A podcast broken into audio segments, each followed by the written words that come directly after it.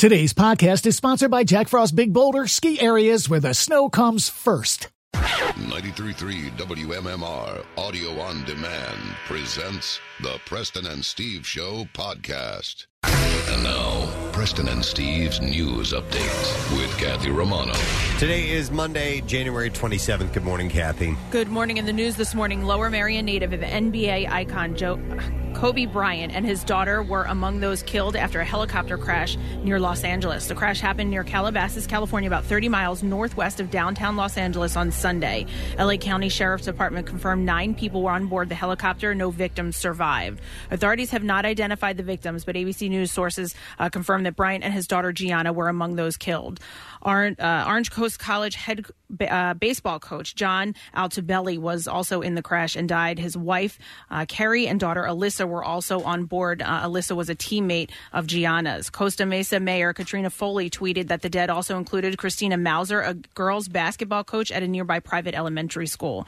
The Federal Aviation Admission said that the helicopter uh, says that it was a Sikorsky seven uh, or S seventy six, and that it was uh, they didn't know the no, the uh, cause of the crash. Bryant lived south of Los Angeles in coastal Orange County for much of his adult life, and he often used helicopters to save time and avoid Southern California's uh, notorious traffic. Even as a player, he often traveled to practices and games by helicopter, and he kept up practice after retirement as he attended uh, to his business ventures. Now, the helicopter carrying him and eight others uh, crashed into the rugged hillside outside of Los Angeles, was flying in foggy conditions, considered dangerous enough that local police agencies grounded their choppers. The helicopter plunged into a steep hillside at about 9:45 Sunday with the impact that scattered debris all over the area the size of a football field and killed everyone on board. The accident unleashed an outpouring of grief from admirers around the world who mourned the sudden loss of the all-time basketball great and that had spent his 20-year career with the Los Angeles Lakers. So there's a, you know, obviously you have, to, you have to wait for all the information to come in as they examine the site and the records and so on and so forth. But there's something that's popping up you know, on some of the sites today saying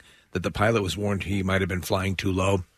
Uh, Um, now, I there was a there was another thing that I read in the um, Los Angeles Times yesterday of somebody who was outside having coffee. Did you see this? No, I I did not heard see that one. something. And they heard Yeah, I saw a that. very low flying aircraft, but they said that it sounded like it was sputtering, Oh, like it was Okay. it was In in, trouble? In trouble. Yeah, yeah. So we're going to have to wait for this investigation to come Yeah. out because it could have been a combination of, of bad conditions and, and bad equipment. It's I- wild I, because don't know. Yeah, yeah, exactly. And it's it's it's best to just let some time last. But we always we always want to, you know, how, why? Yeah, It yeah, just, exactly. It doesn't, it, it, I don't, you know, it just defies.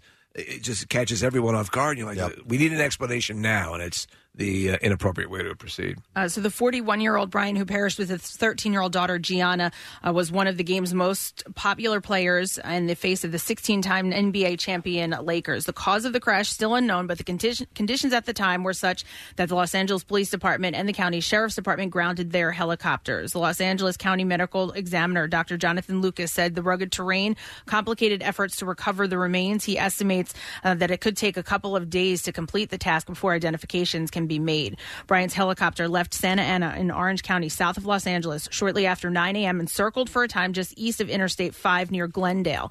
Air traffic con- controllers noted poor visibility around Burbank, just to the north, and Van Nuys to the northwest. After holding up the helicopter for other aircraft, they cleared uh, the helicopter to proceed north along Interstate 5 through Burbank before turning west to follow U.S. Route 101, the Ventura Highway. Shortly after 9:40, the helicopter turned again towards the southeast and climbed to more than 2,000 feet. So that doesn't seem like it's too low.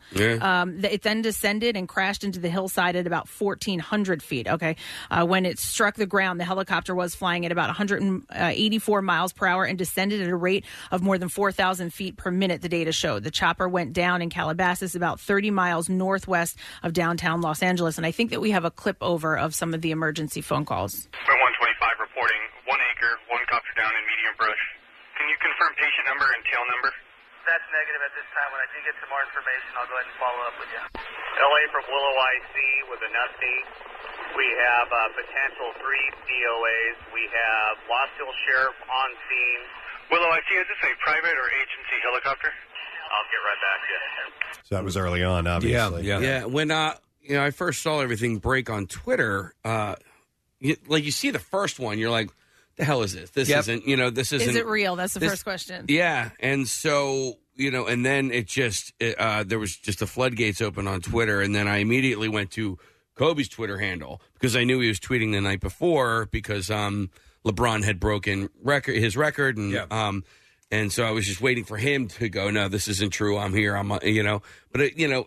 It, it the first few that I saw break, I'm like, this this can't. No, be- that's a natural reflex. real. Yeah. We live in a different time now where Yeah. we're, we're going to see stuff pops up that's so inaccurate so often that you want to you want to like Preston. that We were all sort of saying, "Oh, let's wait, let's see, let's see, let's see," Yeah. and then it became readily clear quickly because someone of this stature passes, Right. and and all the sites are vetting it as quickly as they can. So to that end, um, and I know we're going to talk about it a lot this morning, but uh, what did you guys think about uh, TMZ breaking the news before the families were notified?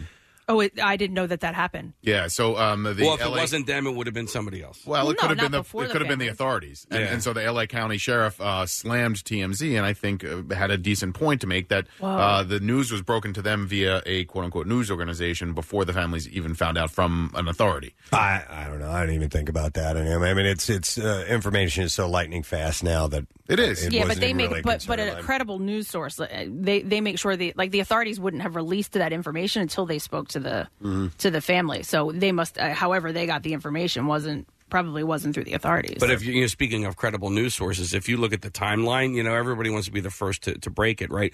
So take a look at like the first three or four news sources that broke it. They all had like different stories about the amount of people that that uh, Who was on perished. it. Initially, it was know. five, and then it was 9 There- There were reports that Rick Fox, who was a, a Lakers player, was on the helicopter. He was not. Uh, so it's it's uh an odd rush to find out information and then knowing what it, information is accurate. Bryant's Mamba Sports Academy in nearby Thousand Oaks was holding a basketball tournament on Sunday. Uh, his daughter Gianna was expected to play in that. Firefighters hiked in with medical equipment and hoses, and medical personnel repelled to the site from a helicopter, but no survive, but found no survivors.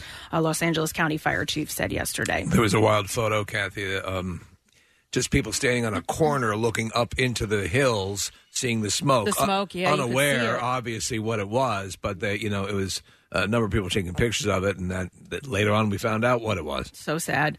Uh, so, in other news, officials at William Penn Charter in East Falls are working with health officials to determine whether an exchange student from China might be affected with the coronavirus. The student is among a group of teens who caught a connecting flight out of Wuhan City, ground zero for the illness, uh, before arriving in the U.S. earlier this month. The child felt unwell last week, received medical treatment, but is actually feeling better. Health department officials have uh, reassured school administrators that the risk of any of the visiting students or chaperones having the coronavirus is very low, but the test results are coming back uh, in a few days. All right, let's do sports this morning.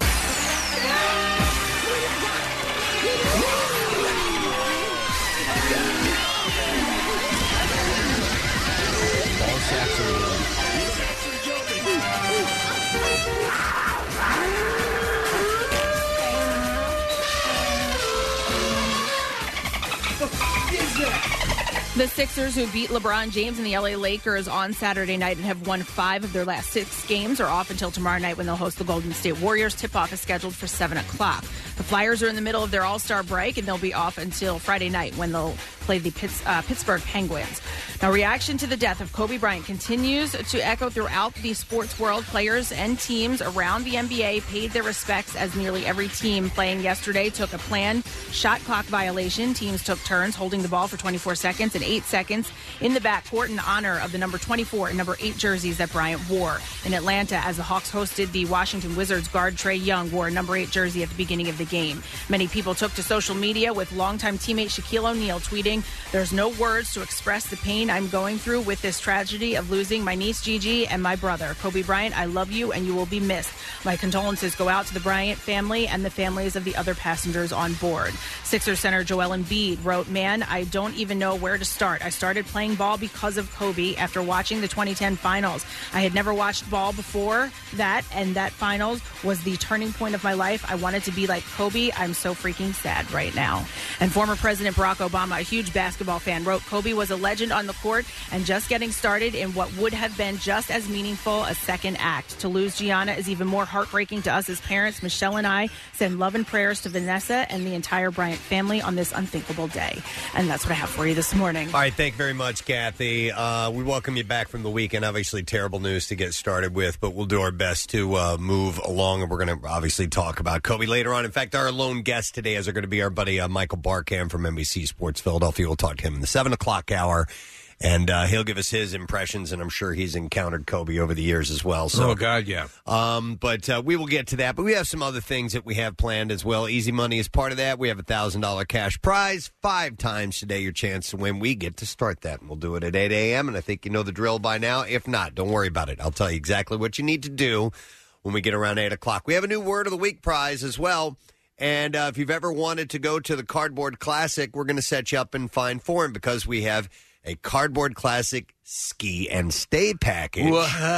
I don't think we've ever given this away. Before. I don't think so. Uh, for the word of the week at Split Rock Resort, and that's two nights hotel on March 5th and 6th, and a pair of passes for both nights for the H2. They have a full-on water park. Yes, now they do. at Split Rock. So they have for so you get uh, uh, tickets to the H2O water park, bowling, and the movie theater too. Bowling. You get to bowl. We've done it. Yeah, we've, we have. We've, They done, have we've done bowling there. yeah, I It's great. saw their setup. It's pretty cool. Yeah, they've got this full arcade game room. They have all kinds of stuff there. So not only going to the Cardboard Classic, but you'll also get uh, you know lift tickets and, and all that stuff. So it should be a solid time for Cardboard Classic, and that is uh, March 6th is when the actual classic uh, is on. So you get to stay there the night before.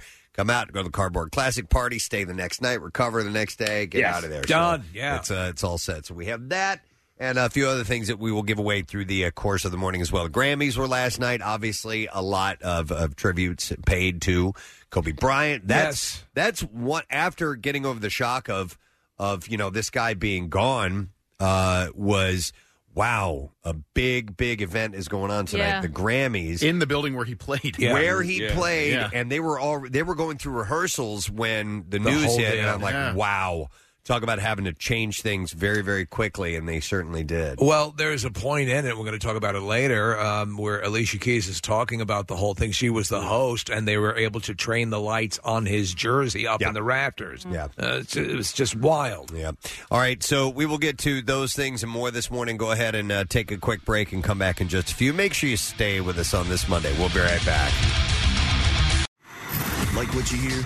You can see it too. Check out Preston and Steve's Daily Rush at PrestonandSteve.com.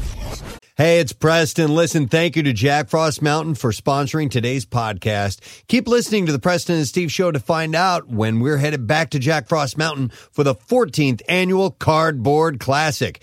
And visit jfbb.com anytime for conditions and to view their live webcam. JFBB, where the snow comes first.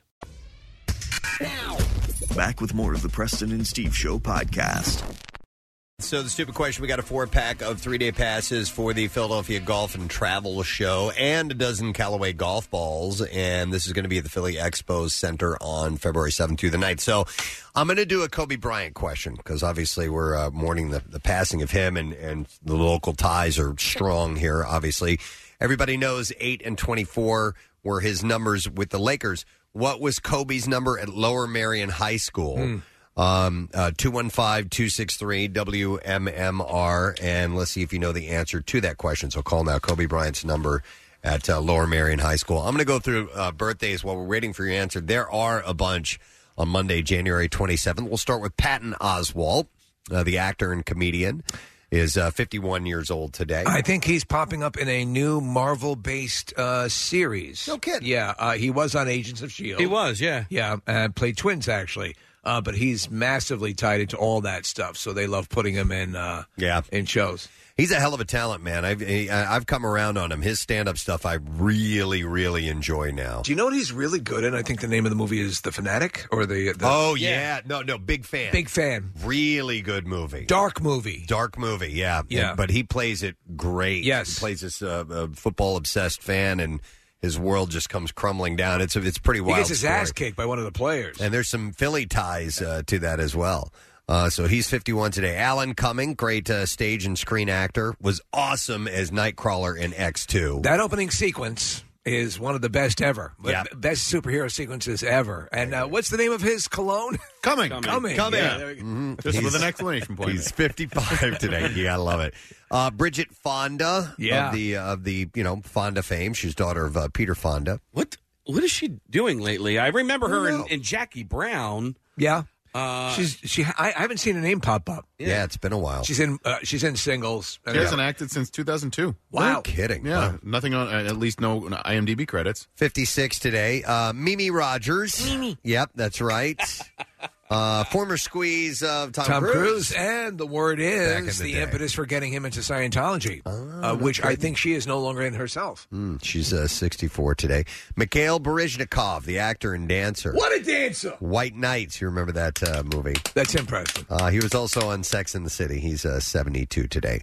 Uh, great actor James Cromwell. Yes. Former head of our union, I believe. He was. Was the- he? I No, think no he was the kidding. head of SAG. He at probably one gives some point. good speeches. Uh, the Babe movies, L.A. Confidential. He's just outstanding in. A complete scumbag in those movies. Yep. In that movie, and uh, the, a wonderful guy in Babe. Yeah. Revenge of the Nerds. That's Yes. right, Mr. Skolnick. I forgot. Oh my God. He's in the Green Mile, The Queen, a lot of great stuff. He's 80 today, so a big birthday for him.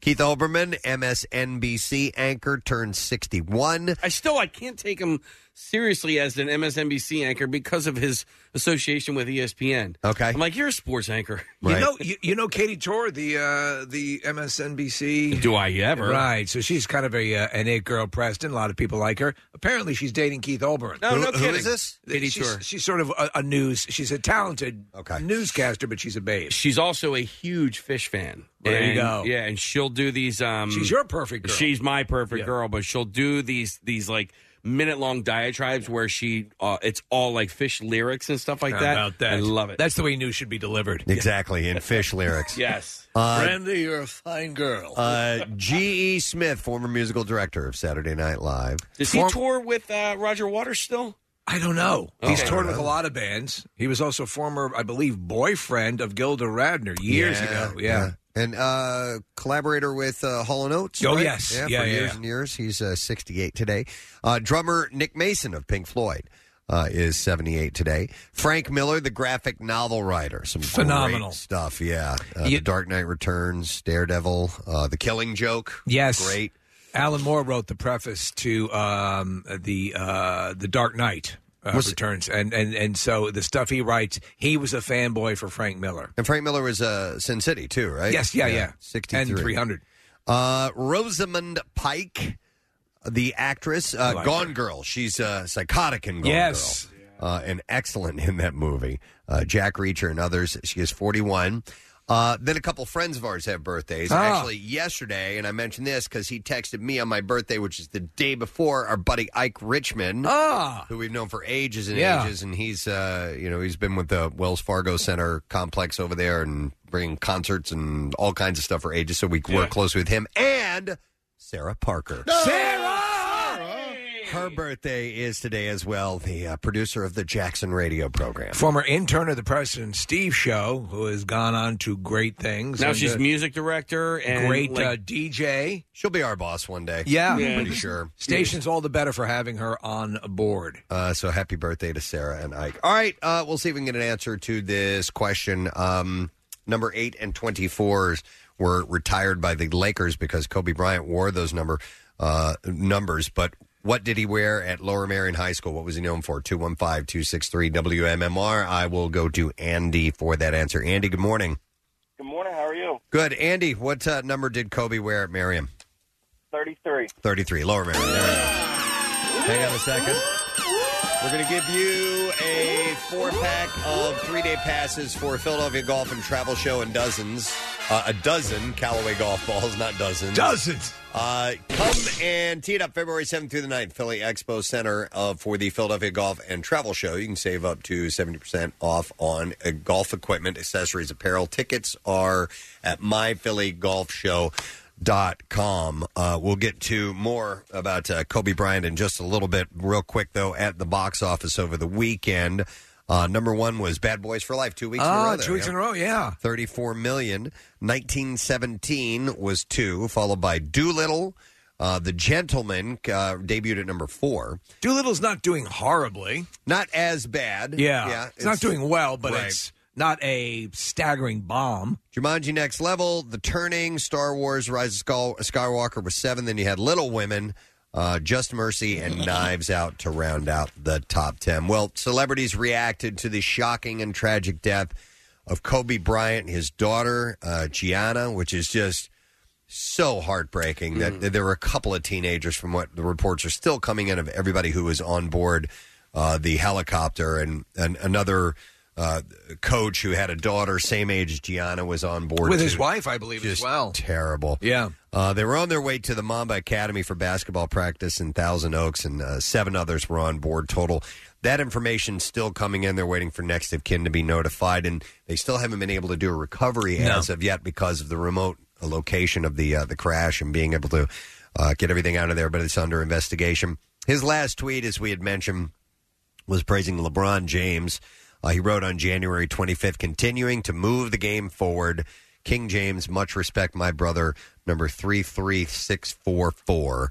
Um, last night during the Grammy Awards, which we're going to recap in a little while because there's a lot of information there, uh, Alicia Keys opened the show with a tribute to Kobe with a performance of It's So Hard to Say Goodbye to Yesterday with Boyz II Men. You know what I can play? Yeah. Do we have a clip of, uh, of We do. her speaking? Because obviously that was going to be really tough to to go. I mean, you're talking about a night of celebration. That's what that's all about. And It's not like you're even removed. You're where he Yes. worked. Yeah. Yeah. You're Right in the house he built, as is referred to many times. And they- his jersey flying up above the uh, the the audience.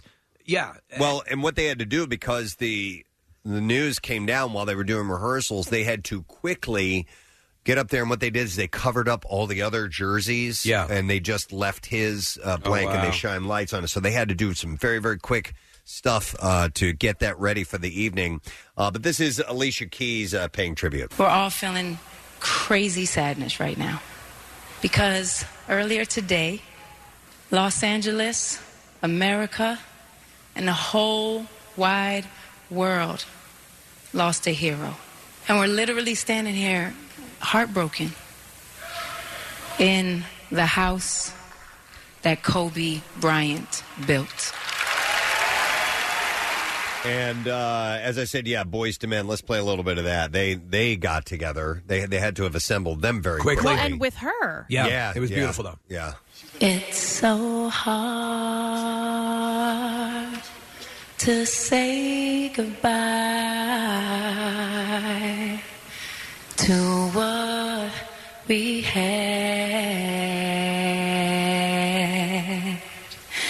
The good times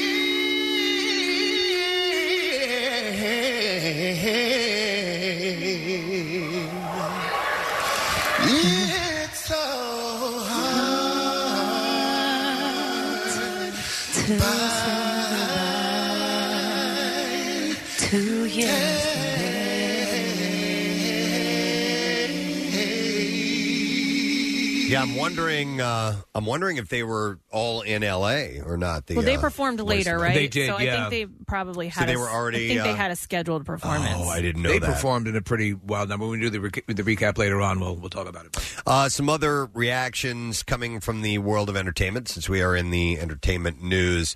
Uh, there were a lot of people. Bruno Mars said Kobe was a, a real life superhero on the court, and I'm sure he was one to his family, sending love and prayers to them. It is heartbreaking. Uh, as Kathy mentioned in, in news, Barack Obama said uh, Kobe was a legend on the court and just getting started. And what would have uh, been just as meaningful a second act to lose Gianna is even more heartbreaking to us as parents. Uh, Michelle and I uh, send love and prayers uh, to Vanessa and the entire Bryant family on an unthinkable day. Kevin Hart said, uh, This honestly doesn't make sense. I just saw you, man. This hurts my heart. God, please place your hands on his family and help guide them through this unbearable time. We love you forever, man. Legends never die. RIP to the other passengers as well. Yeah. And sending prayers to their families. Yeah, there were nine people that were Multiple killed in that. stories, multiple lives Oh. traumatized. Yeah. Uh, Jennifer Lopez said, Vanessa, I pray for your strength and that God guides you each step of the way through this unimaginable heartbreak. Uh, to the other families who are suffering from this unthinkable tragedy, may God be with you all. Uh, Kobe, you meant so much to so many, and we will miss you forever. Thank you for your work ethic, your inspiration, and your heart. But there's there's a whole list of people, and obviously the sports world. Michael Jordan, Shaquille O'Neal, Dwyane Wade, all of them are you know beside themselves because they they knew him and they were friends, and it had it's got to be just absolutely heart wrenching. Yeah, and even outside the world of basketball, all other sports, uh, he was a massive Eagles fan. I was watching footage of him Yeah. reacting to the Super Bowl victory. It was the cutest thing. He has his baby in his in his arms, and he's uh, you know he's he's trying to react out of his mind, and, and his wife is saying, "Calm down, you're going to you're going to frighten the, the kid." But uh, and I, I, I got this piece of audio. I thought this was interesting since we're in celebrity, uh, you know, entertainment Right. news. Uh, Jack Nicholson, who never does interviews, never speaks to anybody hardly at all. I'm, I'm not surprised by this that he would that he would give an interview. He sat courtside, Yeah. sits courtside all the time. Massive basketball fan. Hard, you know, every game he'd be there. You'd always see him in the background if ever there's a shot of something going on. Yeah. so he spoke to, uh, he called LA's CBS 2 sports director, Jim Hill. And I haven't really heard all this. I heard just a little snippet of it, but let's uh, check this out. Well, Jim, you know, my reaction is the same as almost all of L.A. You just suddenly, where everything was solid, there's a big hole in the wall, you know. You know, I mean, I I was so used to seeing and talking to Kobe that, uh, you know, I mean, it, it, it, it kills you. It's just a terrible event. What do, what will you remember the most about Kobe? Well, I remember him as in, in totality and just how great a player he was. But you know, I teased him the first time we met. It was uh, in uh, in the Garden in New York, and uh, I I offered him a basketball and asked him did he want me to autograph it. he looked at me like I was crazy. One of the things we found out about him is that he had a great sense of humor as well. Would you agree? Yeah, oh yeah, no, he got all the jokes, that's for sure. And we all will miss him and love him. And, and you had a ringside seat. You got to see the best of the best for a lot of years. I sat right behind his jump shot on the left hand side. I could see him going up, and I could tell the first instant if it was in. What would you like to tell people, or how would you like to tell people what they, how they should remember Kobe Bryant? Well, I, I, I, you know, Jim, I'm not a guy who tells people what to do, but uh, I can tell you that I'll remember him. I mean, for instance, when I first talked to him, uh, after that first meeting, he called me on the phone and said, Jack, I know you're not going to want to do this, but they made me ask you if I'd be in. He was doing a documentary or something, and, you know, that just speaks to you know, Kobe's sensitivity. He knows it wasn't this particularly, but just in general, I don't do television interviews. We all, uh, like you, love him, man. And, and Yeah, we, we'll we'll we'll think of him all the time, and and and we'll we miss him. You know, I mean, he just was one of those touched people.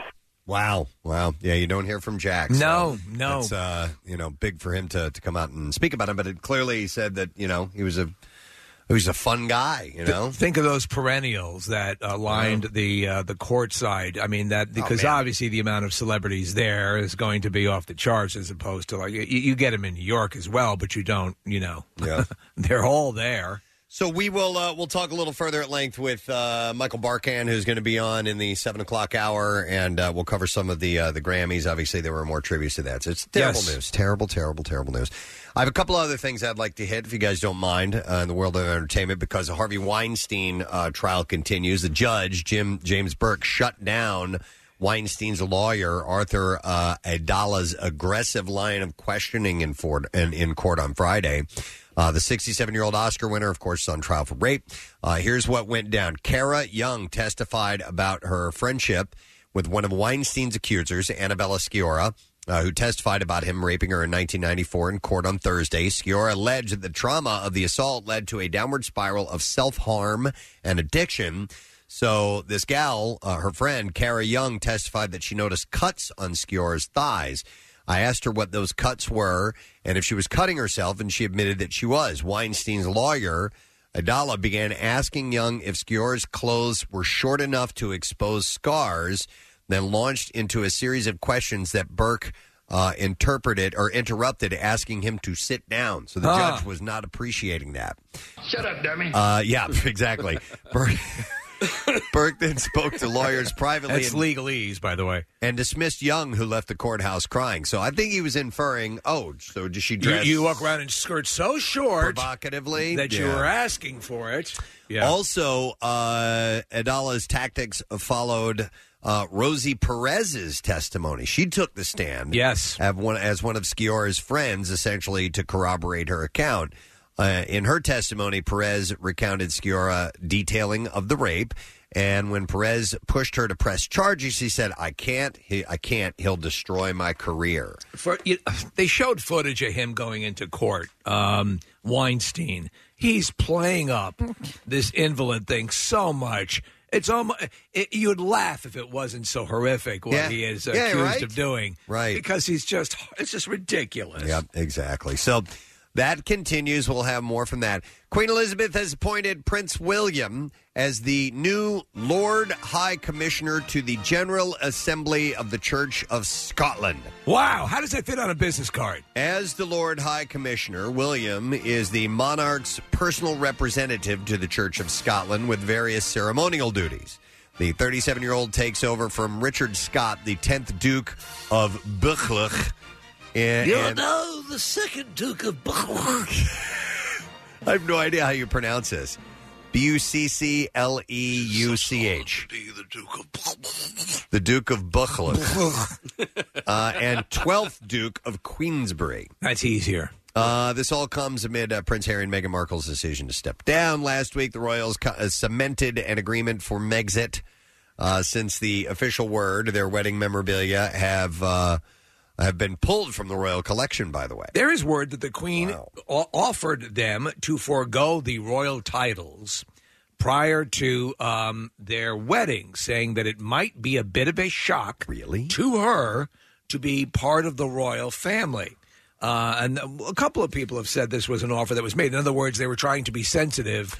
But did some maybe interpret that as We don't want you. Exactly. You're on what? Suits? Yeah, yeah, You're exactly. not even on a regular network. But in hindsight, that looks like yeah charity, to be Yeah, honest, yeah, because yeah, of what they want now. So uh, Meghan appears to be loving her post royal life and seemed to be uh, driving the point home that she is just as committed to humanitarian causes as she ever was. She posted a pre royal pic on the Sussex Royal Instagram account, International Day of Education. She wrote, We highlight the importance of access to education for all. Same as it ever was. Uh, same as it ever was. No, the Duchess of Sussex was forced on uh, this both prior to becoming a member of the royal family and now as a patron of the Association of Commonwealth Universities. You know what they should do? They should make Thomas Markle like an admiral in the Royal Navy, just just to just oh my to have her there. God! What? That'd be hilarious. Her dad. yeah. Put him higher up in the uh, hierarchy. A former contestant on The Bachelor now joins Patriots, Bills, Saints, and Eagles fans as someone disappointed with the results of Wild Card Weekend. DraftKings announced on Saturday that Jade Roper Tolbert was no longer the winner of a million dollar daily fantasy contest that Oh. took place in early January. They yanked it from Case, her. yeah, they took away the million. No Mhm. kidding. Yeah. Wow. So wh- I, I- I need to find out all the details. So I'll give you some of them. Like uh, any normal person would after winning a million dollars, Roper Tolbert had celebrated on Twitter on January 6th that she had beaten over 100,000 entries to post the daily fantasy score of the first weekend of NFL playoff action. Those tweets have since been deleted.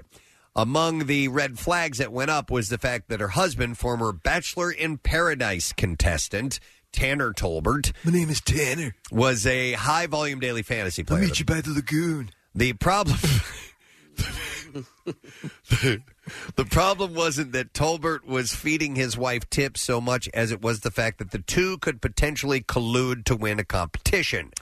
How this would work is that the couple would each submit the maximum amount, amount of lineups per contestant allowed, which is 150 in this case at $25 a pop, and make it so that each lineup was unique to the other. Since this was a violation of the DraftKings community guidelines, the company decided to investigate the victory, and they found out that they were in violation. So initially, when I heard the story, I'm like, well, it, it appears that they're just simply playing. Working the and, and system. this, to me, it, it seemed to be the, similar to card counting. However, In the actual rules, as per DraftKings, you're not allowed to do what they did. And they that was that was No um, kidding. part of the deal, Okay. and they did it. So they Yeah. were in violation of the rules of the site they were playing on. Yeah. and then they took the uh, took the steps necessary. I don't fully understand it. I but- don't Yeah. because we talked about this before. It- it- like when when someone's card counting, to me, they're just playing the game in an exemplary fashion. Mm-hmm. They're a- they're able to play the game very well. Right, It's not illegal. It's frowned upon. It's frowned upon. Yeah, Well, but in that case, they're you know frowned upon by smashing your fingers with a ball peen hammer. In the, so they're taking money. In that case, they're taking money away from the casino, and the casino is allowed to say whatever they want. Right.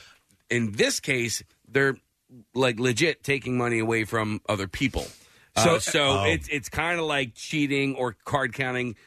Uh, in like poker, you know, like poker, Right, right. you're not necessarily, you know, the the Right. What do you call it? The the um the pot.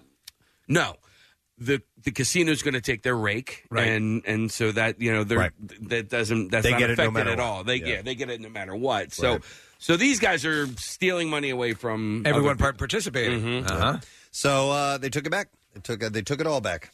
Take them all back. paradise.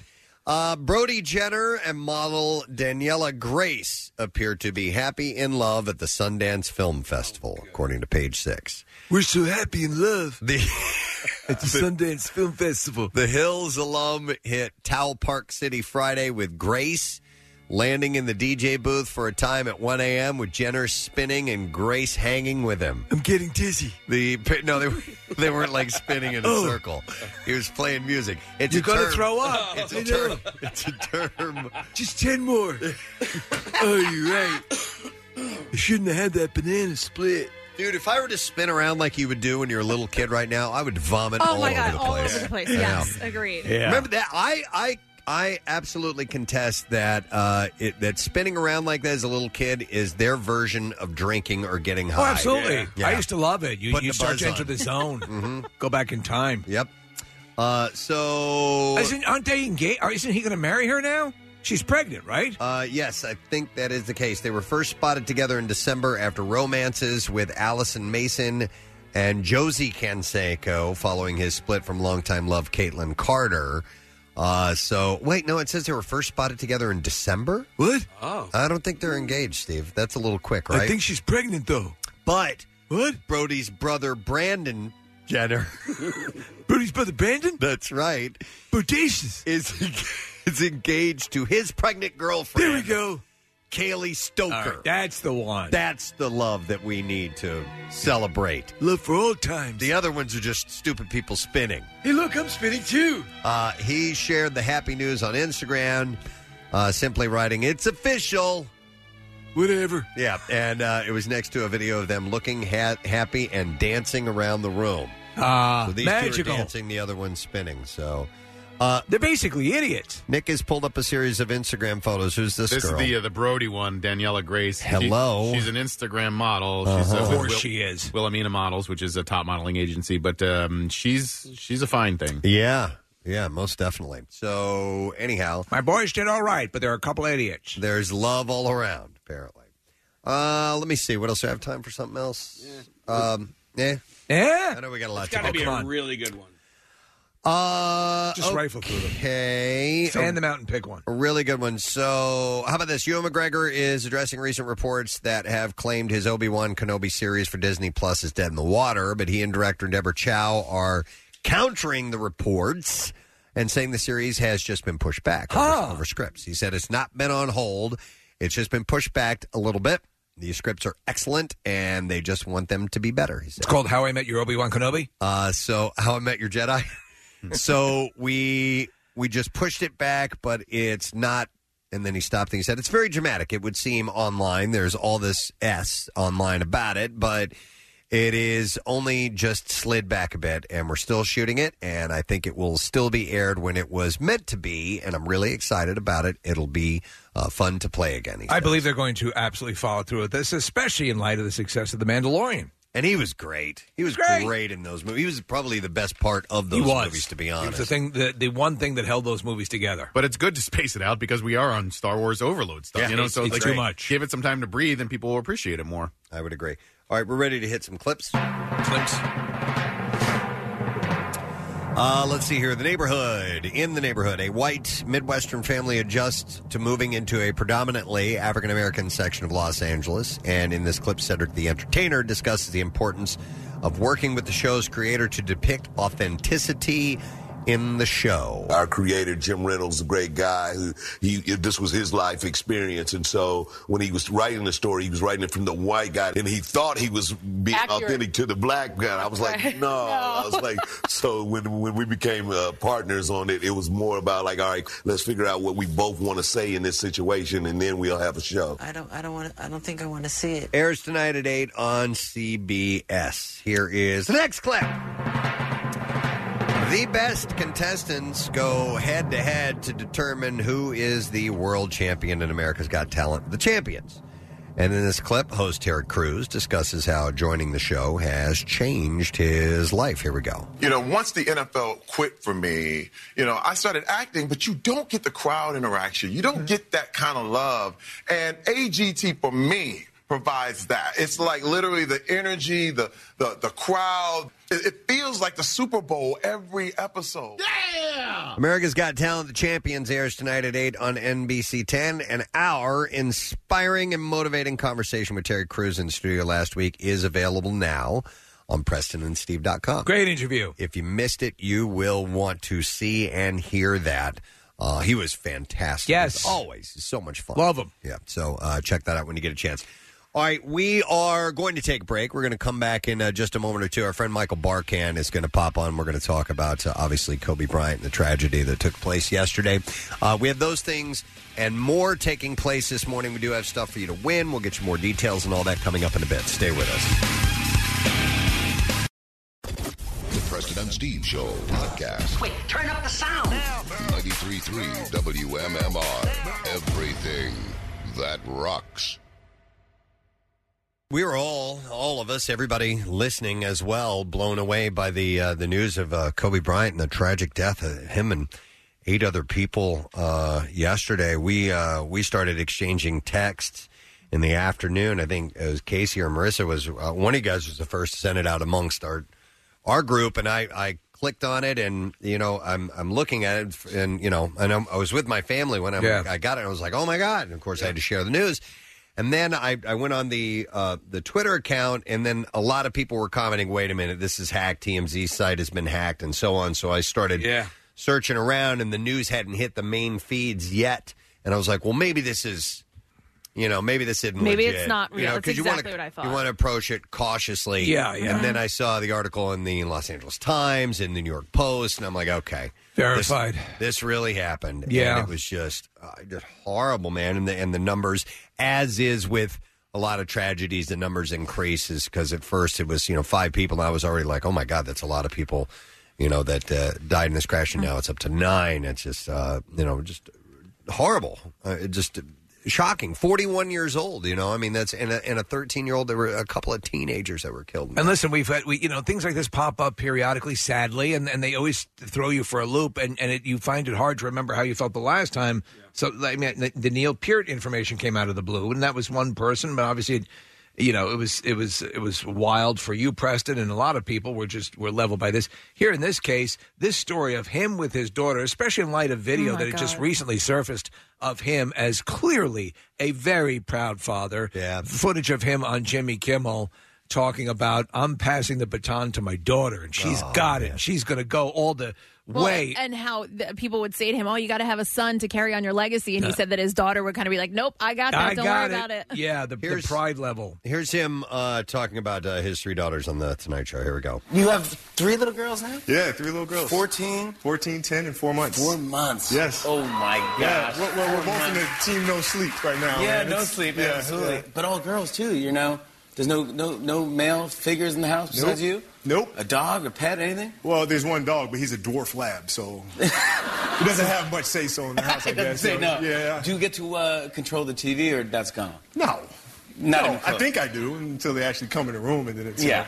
uh, give it up. Yeah. What are you What are you watching now? Like Team Nick and stuff? Yeah, well, you know, we're uh, we're we're big on Disney, man. So Yeah. like uh, exactly. One of our favorite shows, Stuck in the Middle. We'll watch that all day long. Yeah, yeah, yeah, uh, yeah. I watch that too. It's just always. We were singing the songs and stuff. We No, walk around I know everything. Oh, and dancing I'm so I'm happy. We're, and I'm not saying it's bad at all, but I'm so happy I'm over Dora the Explorer. Oh, 'Cause yeah. I, I love her. I love backpack. I love the whole thing. Let's go. but- No, in. no, Bono. stop, no, no, please, no, no, no, I'm never gonna get out of my head. Come on. So he was he was full deep into being a dad of, of Yeah. girls, and wow, uh, we have a couple other clips before we go to our guest. Uh, like here's um, uh, his final uh, game in Philadelphia. Uh, this was in 2015. Here's a little bit of that. And a 17 time. This is uh, this is our buddy Matt Cord doing the uh, the introduction. By the way, let me back it up. And a 17 time NBA All Star. The third highest score in NBA history. The 2008 MVP. Two time NBA Finals MVP. Five time NBA champion. A 6 6 guard from Lower Merion High School, where he won the title in 1996. Number 24,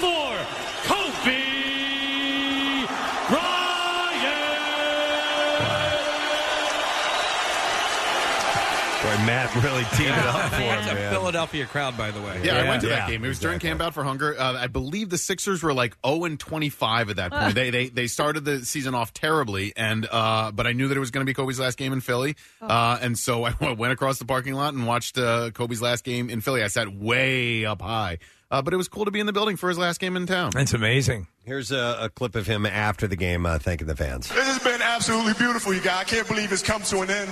Um, you guys will always be in my heart. And uh, I sincerely, sincerely appreciate it. No words can describe how I feel about you guys. And uh, thank you, thank you from the bottom of my heart. I, God, I love you guys. And uh, I love you guys. Wow. He had some things in his past, but seemed like he was a really nice guy. So I, we had a, a friend who played basketball with him, played with him at Lower Merion, and um, you know hadn't spoken to him in years.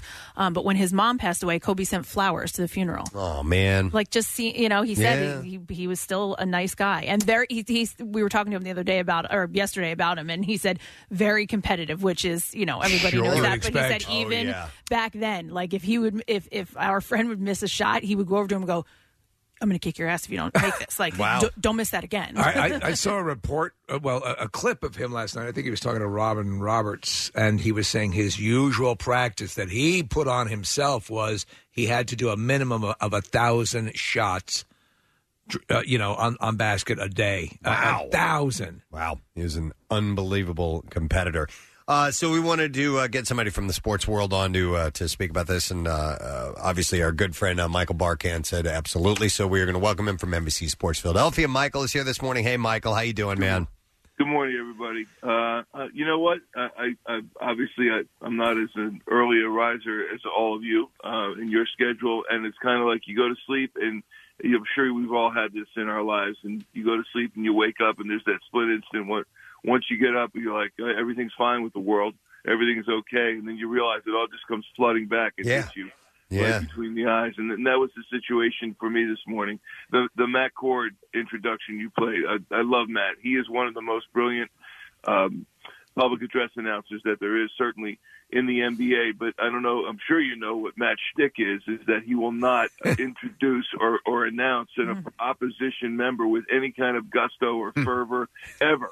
You know. Yeah, that's Mike- Matt Steele, Mike- yeah. doesn't matter. Michael Jordan, Kevin Garnett, and, and Kobe Bryant too. Kobe Bryant, you know, very. And and he, I I lost it yesterday a little bit on the air as we were talking about it because Matt treated Kobe like he was a Sixer and then some in that introduction, and certainly so well deserved after what a career. My goodness, uh, and and I I just thought that was a it was a beautiful touch. You couldn't have done it any other way but introduce him like that.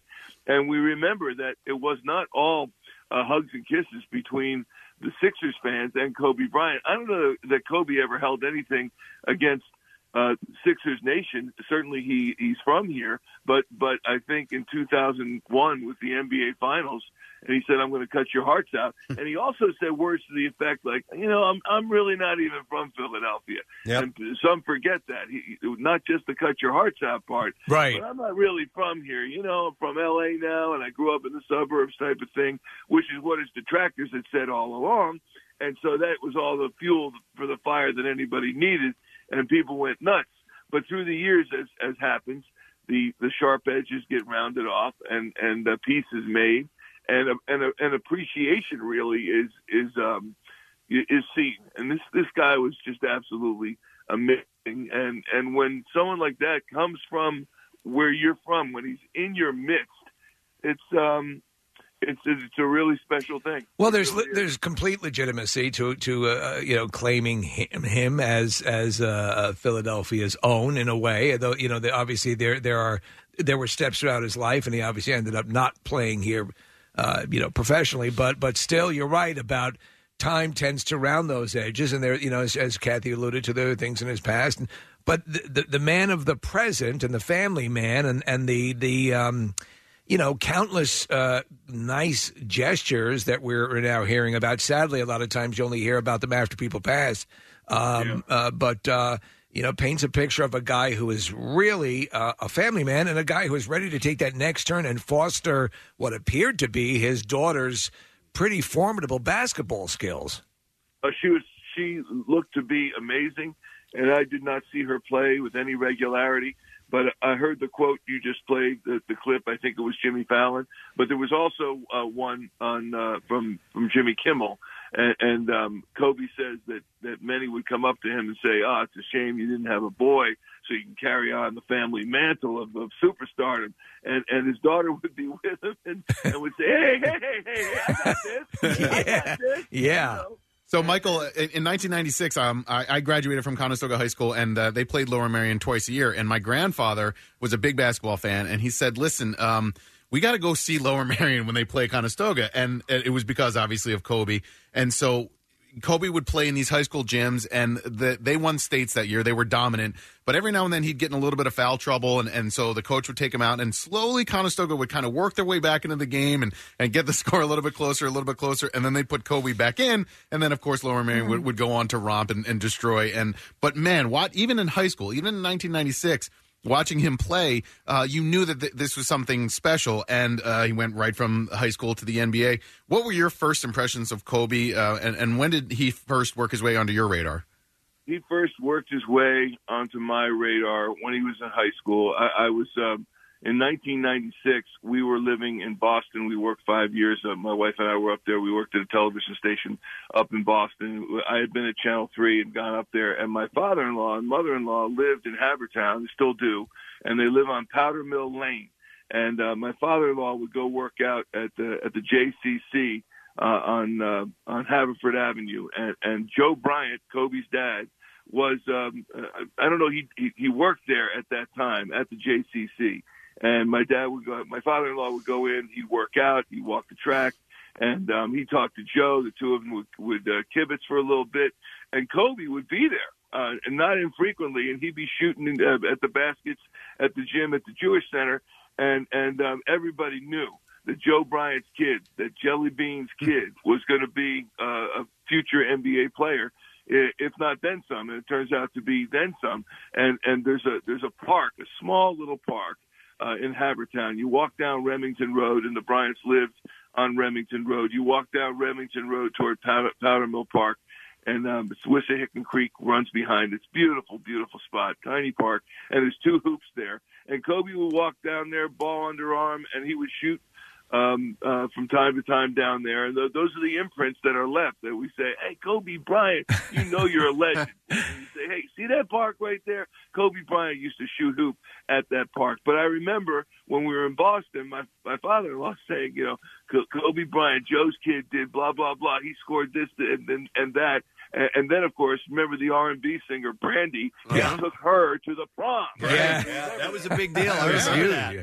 Yeah. It was crazy. It was crazy. And then last night I got home and um and Ben Davis himself, uh, what 1995 number two overall pick in the Major League Baseball draft. Ben went to Malvern Prep, and and his senior year they played against Kobe Bryant at Lower Merion High School, and Ben sent uh, Amy Fadool and, and her husband Sean Kane, who also is one of our producers, produces the uh, Phillies pre and post game. And by the way, Sean said it sums it up for a lot of people. Sean said, "This is the saddest I've ever felt about the death of somebody that I've never met." And I think that that really that really sums it up. And but but anyway, Malvern Prep uh, played Lower Merion. 71-64. Lower Merion won, and, and Ben wrote, "I had 20 points that day," and he said, "Must have been the worst game I had all year." tongue in cheek, but Kobe had 36 um, against Malvern Prep that day. So, and there's stories like this, not just from Ben, but they're going on all around our area right now. And, and one more thing about him not being from Philadelphia, because we had Mark Jackson on the, the Temple Star, former Sixer, uh, Roman Catholic high school, and very close friends with the with the Bryant family and with Kobe.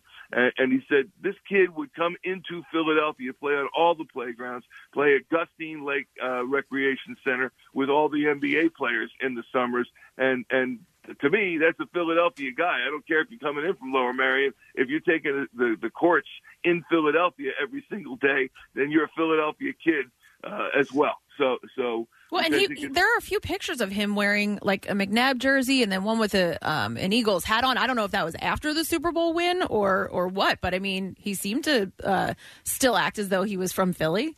Yeah, oh, absolutely, Kath. I, I think he thought he was from Philly, which is a, which is an important thing to note. And there's that video we've all seen by now, which his wife Vanessa took after the Eagles won the Super Bowl. He's holding their their brand new daughter Capri, um, and he's he's geeked like the rest of us, running around his family room, go, "Woo!" you know. And It- that- it's the best. Yeah. Yeah. and his wife has to say, "Be careful, you're going to scare the baby." But he was trying to contain it. His a level of excitement is so huge. You, you can find. I wanted to ask you his, the, the, his his family and his dad. You mentioned his dad. They had sort of a, a, a protracted. I believe they lived in Italy for a while. Um, they did. And, and then ex, explain a little bit of the genesis that led him here to play. Well, they were here, obviously. I, um, I believe Kobe was born here. Joe was still playing basketball uh, in the NBA at the end of his career, and he wanted to try to extend his career, and he went over to Europe to continue to play. And he played uh, in Italy for, I don't know, five, six seasons or so. And at such time that he felt his career was over, he gathered up his family and um, and they came back to to the area and they settled in uh, in uh, Haverford Township, and and uh, Kobe ended up going to Lower Merion School District and, and Lower Merion High School. So, but but while over there, he, pl- he played soccer, was pretty darn good at it. Uh, learned Italian, sp- spoke it fluently. He, I, b- I believe he spoke um, uh, several languages, not not just Italian and English, but Wow. there, but there, but there were other languages. In fact, there was an I think it was a Nike commercial some years ago that he did where he spoke only Italian in the Yeah. commercial. I remember and, that. and it was just wild to to watch.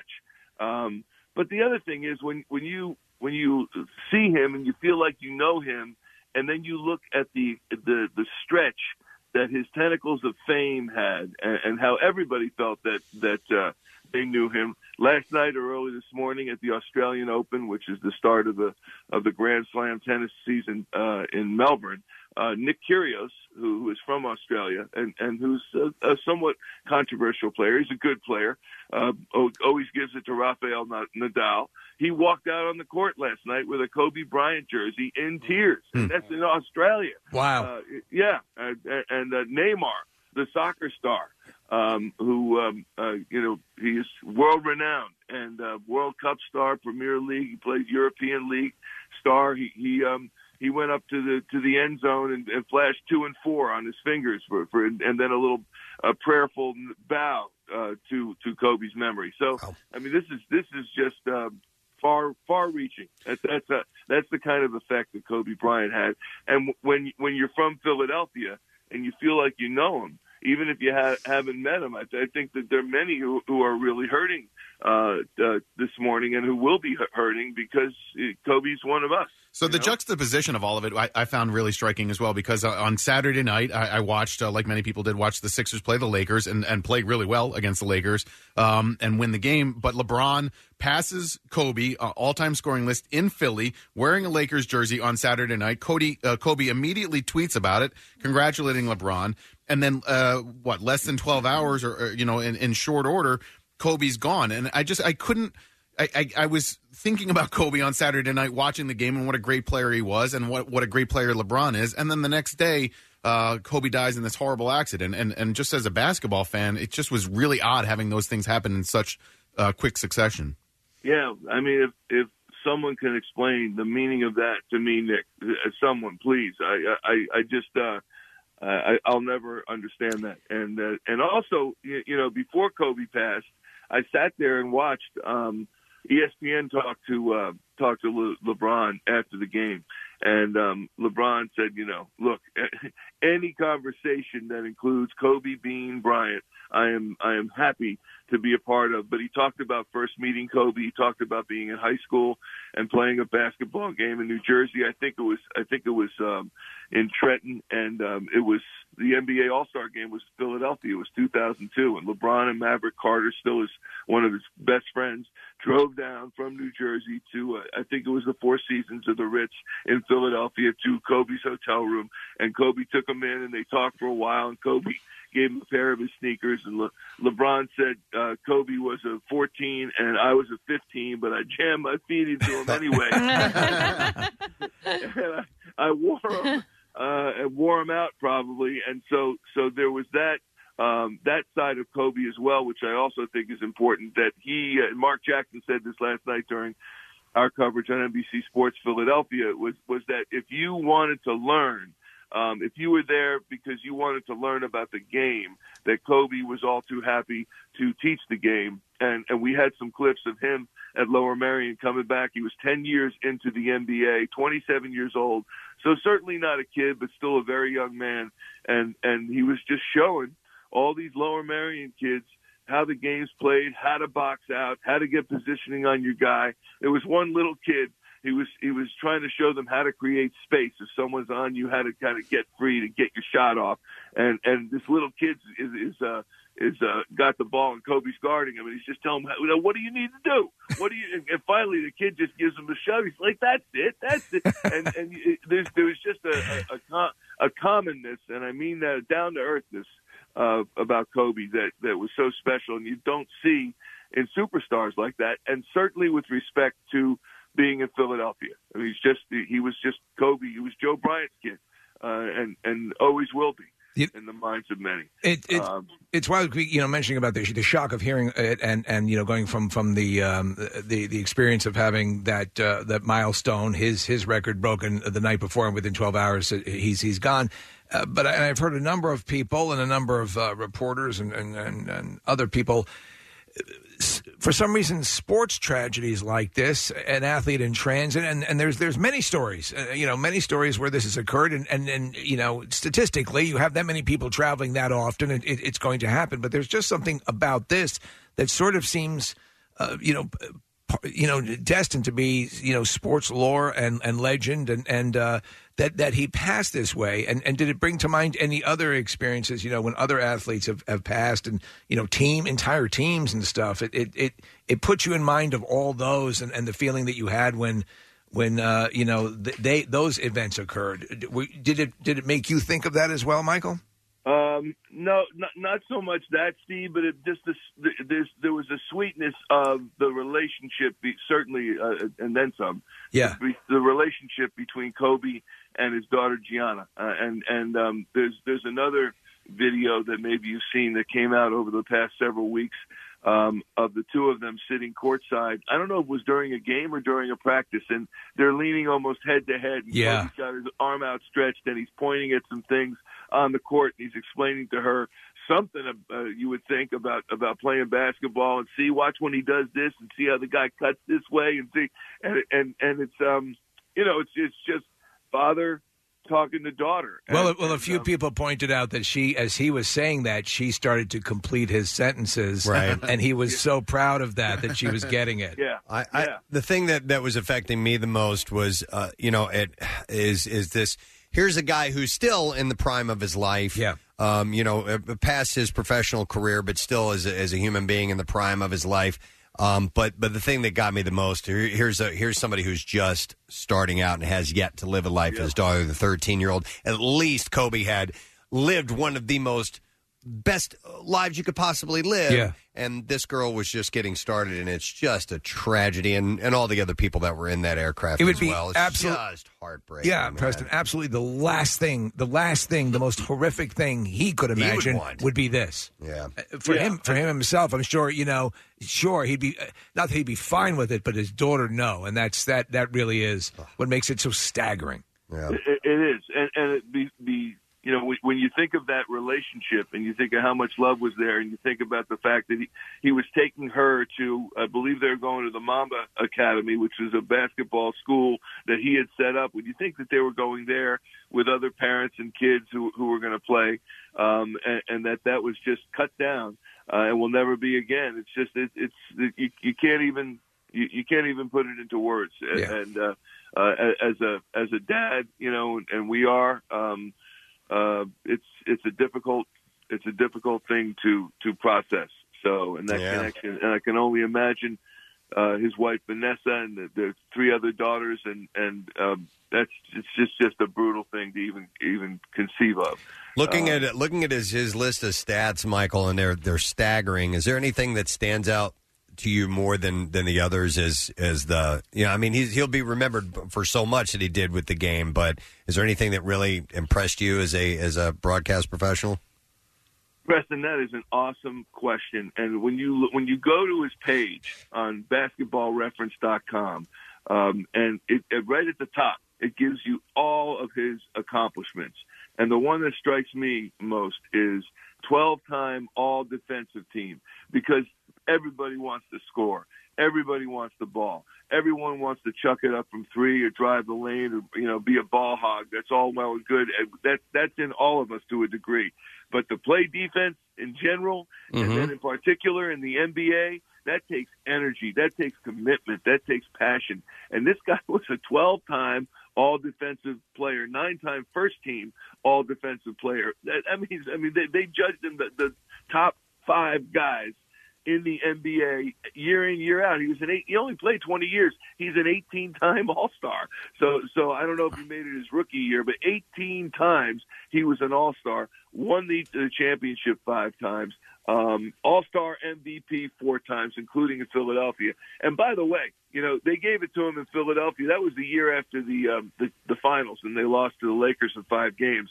And and when he won the All Star MVP award, played here in Philadelphia, he got booed by the fans too, and I, there was hurt on his face, in my opinion. There was kind of a, a, a quizzical look, like, "Really? You haven't dropped that? You haven't forgotten that yet?"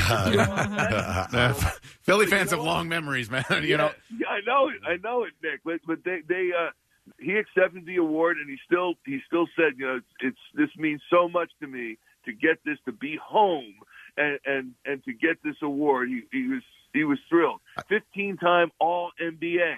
Again, when you're when you're all NBA, you got ten spots. There's five first teamers and five second teamers. He's 15 times out of a 20 year career.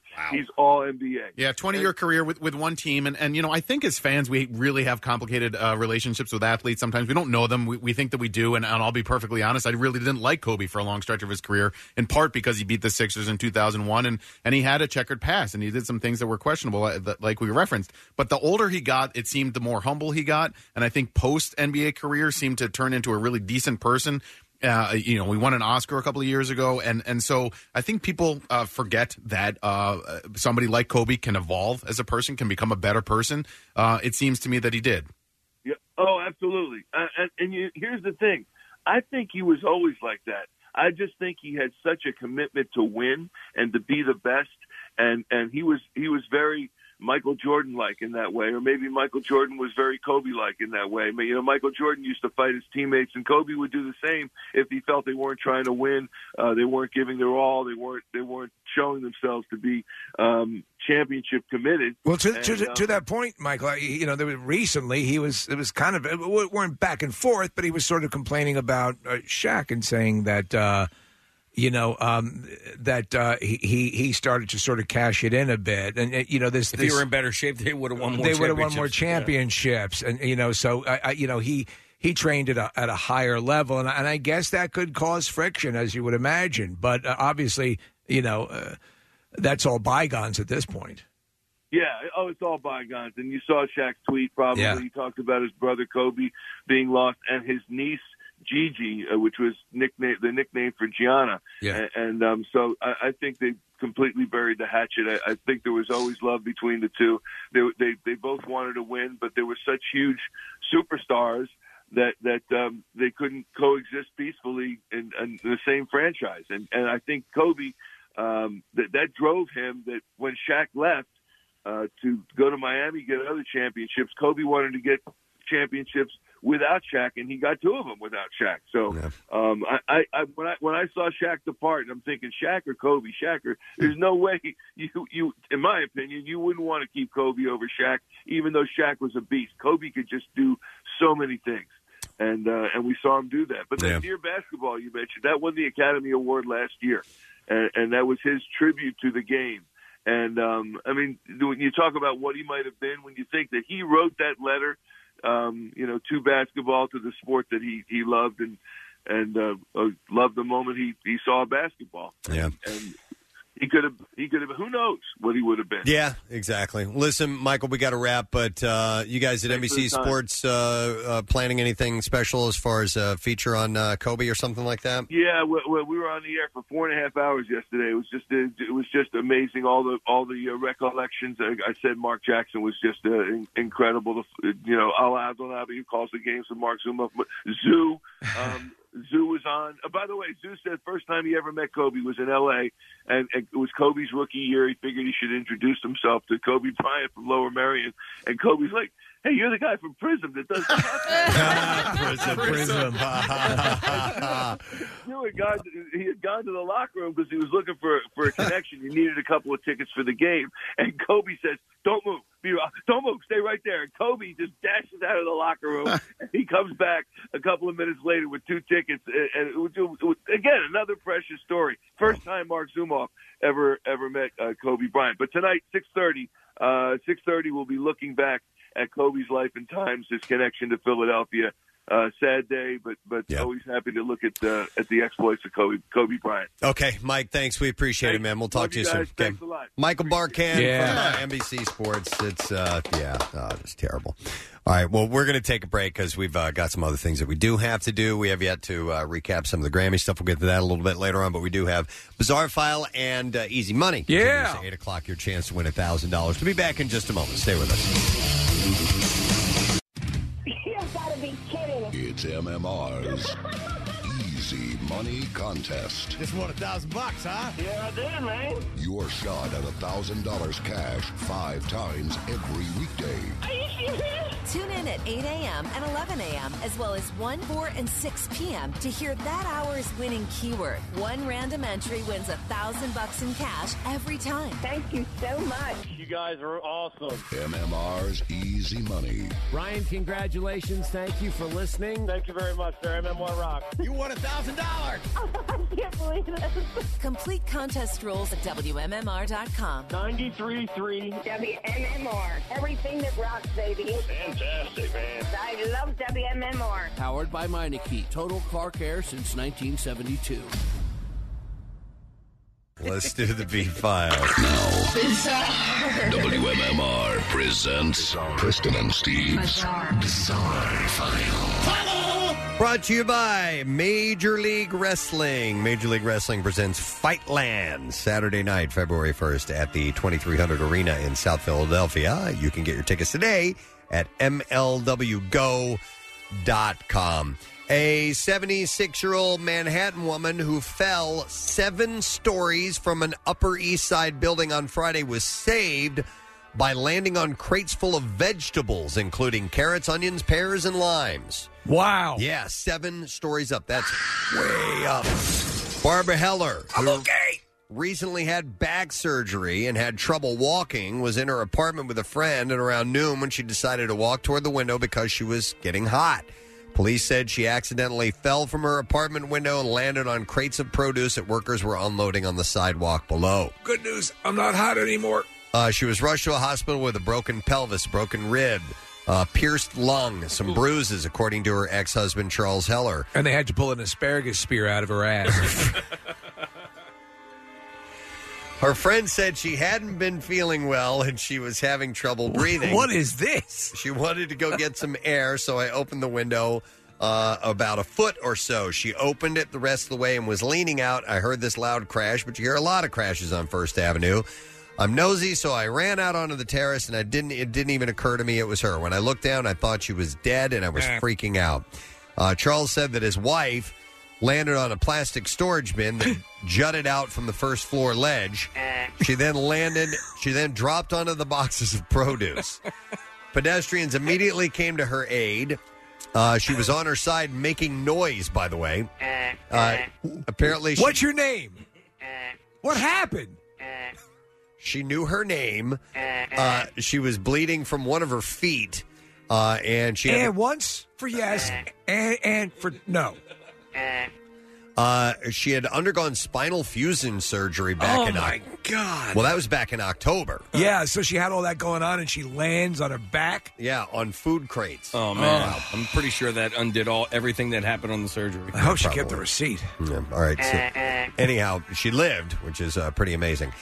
Uh, Kathy, this is the video I was watching last week when you were like, "What are you watching?" Uh, police officers responded to a domestic disturbance in Palm Coast, Oh, yeah, yeah. Florida, on Friday.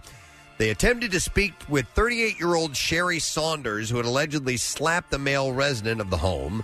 Body cam footage from police shows Saunders screaming at officers and telling them to get off her property. Things escalate quickly, and Saunders is shown kicking and screaming as officers attempt to put handcuffs on her. She then bites on an officer on the calf at some point during the struggle, and she was refusing to let go. Oh man, She's biting down and hanging on until Like an another, animal. Another officer intervenes. They had to get- hit her on the head to get her to let go. Uh, the bitten officer felt ill. He was transported to the hospital for evaluation. He almost passed out from the pain. Uh, she was charged with battery on a law enforcement officer and other charges, but she's just screaming at the top of her lungs just like a, a maniac. He had drunken whore venom coursing through his veins. By the way, uh, here's another story out of Florida. A Florida man who became a video sensation after fighting a man on the street while dressed as the Easter Bunny was arrested and tried to use the costume to elude capture, apparently. Antoine McDonald became an overnight phenomenon with a video capturing him fighting a man on the streets of Orlando. That was last year. Now, Yes. earlier this month, McDonald was driving a motorcycle when he ran a stop sign and crashed into a carport before fleeing the scene. Well, the carport collapsed on top of the vehicle. Troopers went to McDonald's address and spotted a gray car driving away and found him laying in the back seat of the car. When a trooper went to arrest him, he denied it. He said, I wasn't in any crash. I'm the Orlando Easter Bunny. Google it. Bitch. Authorities asked him to remove his costume before arresting him. He is charged with leaving the scene of a crash. Florida man, Florida man. So he thought that instantly gave him a pass. Somehow or another, Yeah. they would be so impressed with the fact Oh. that he was the Orlando's, uh, the Orlando Easter Bunny. Right, it's like as if you were to encounter Superman. I'm sorry, I didn't realize. Uh, I didn't even realize this. Third Florida story in a row. Here we go. Wow. A 23 year old Florida man is wanted on, is wanted on suspicion of attacking two men at a McDonald's after he became enraged when one of them had complimented him on his Batman jacket. Huh. Ladarius Dondre Smith faces one count of battery and two counts of aggravated assault. What was it? Nice Batman jacket, or dude, really nice Batman No, they, jacket. they complimented him. Okay. All right. So, two men, age 59 and 63, were in the restaurant. and One of them told Smith that they liked his black and yellow jacket that had a Batman logo on it. The men said Smith became irate, flipped them off, and yelled obscenities at them. What? The duo said they ignored Smith, who left the restaurant but started recording video of the men. What did one, you say? One of the men, concerned that Smith was near his vehicle, told Smith he was going to call 911, prompting Smith to get a baseball bat from his car. Okay. Smith swung the bat at the men, narrowly missing them. Smith then drove off and threw, and then he threw a nickel at them. A nickel, and it hit the 63-year-old man in the forehead and caused an abrasion. It was a bat nickel, though, Preston. Yeah, like a batarang. Yeah, absolutely. Uh, deputies lethal. were able to identify Smith by his vehicle and photo lineup, but an immediate search near the store failed to find him. I wonder if there was an imprint of Thomas Jefferson on the guy's Right. forehead. Did they go to Bruce Wayne's manor, Wayne Manor, to find him? I Uh, assume. deputies continued to search for Smith, so I don't know. Yeah, he might be had hiding out in the cave, Steve. All right, and then uh, one last story. We will end with this one. Uh, some people should not drive late at night. A streetcar in Canada was forced to turn back on part of its route early Wednesday morning after a driver drove into the Queens Quay Tunnel and continued for about a third of a mile until they reached Union Station. They're following the streetcar into the tunnel that goes to the station. Wow. The incident happened around 2 a.m. The Not driver, meant for motor vehicles. Yeah, apparently ignored a gate, flashing lights, and rumble strips installed to prevent this type of thing from happening. Sure is a noisy road. The driver only stopped upon getting stuck on an elevated concrete pathway that streetcar operators use to reach a bathroom. Uh, crews used heavy machinery to tow the vehicle from the tunnel. Uh, there was no damage to the tracks. The and service in the area resumed at about 6 a.m. So the city had followed him in, and there you go. That's what I have in the bizarre file uh, for the moment. We have about five minutes left for you to text us the word "safe" or enter it via the mobile app. Um, if you do want to text it, use our special short code number, which is four five nine one one. Uh, but if you use the app or WMMR.com, not only do you have a chance of winning the $1,000, but you could win the $10,000 grand prize. Uh, so get to it. You have until 8.15 to do it. The word is SAFE, S-A-F-E. We're going to take a quick break. We will come back in just a moment. Make sure you stay with us. Get social with Preston and Steve and WMMR. Facebook, Twitter, you know, the usual places.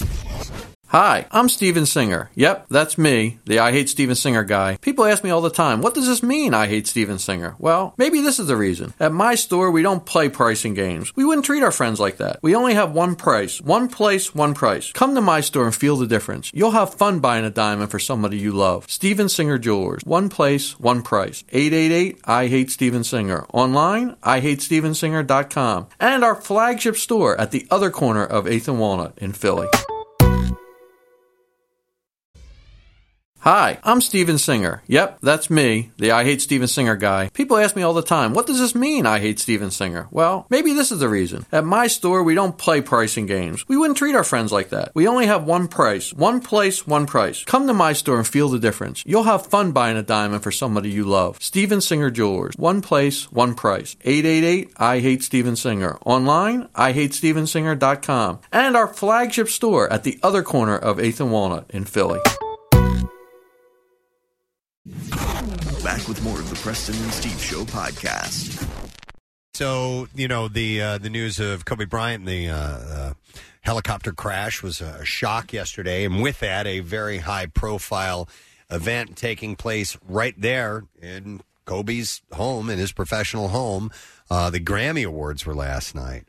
Uh, and I, it was one of the first things I thought of when I when I got the news because then I was like, oh my god, that's tonight. That's really going to be, you know, uh, an undertone of the entire award ceremony. Sure, Uh, they were right in the height of getting their last second um, rehearsals in. Yeah. So you had one part of the Staples Center that is everyone filing in for the awards, and then around the other side, they kind of um, set an area for people c- to come down and pay their respects. Okay. So they had both these things going on, and they're juggling these two crowds. And obviously, anytime anything of this nature happens, they're already dealing with a security issue. So uh, Yeah, they were yeah. balancing both. It seemed to go uh, off without a hitch, but uh, there was a lot to handle last minute. Did you watch any of the red carpet stuff? A little bit. Was were they were they talking a lot about that? I would assume Everyone was. Yeah, a lot of people were. Yeah, there was Ryan Seacrest was asking a lot of people. Some some of the the interviews he did, I didn't know who they were, um, so I wasn't sure why he was asking them. But then I realized I think he was just kind of bringing it up to a lot of people. Like I thought Right. maybe there was some sort of connection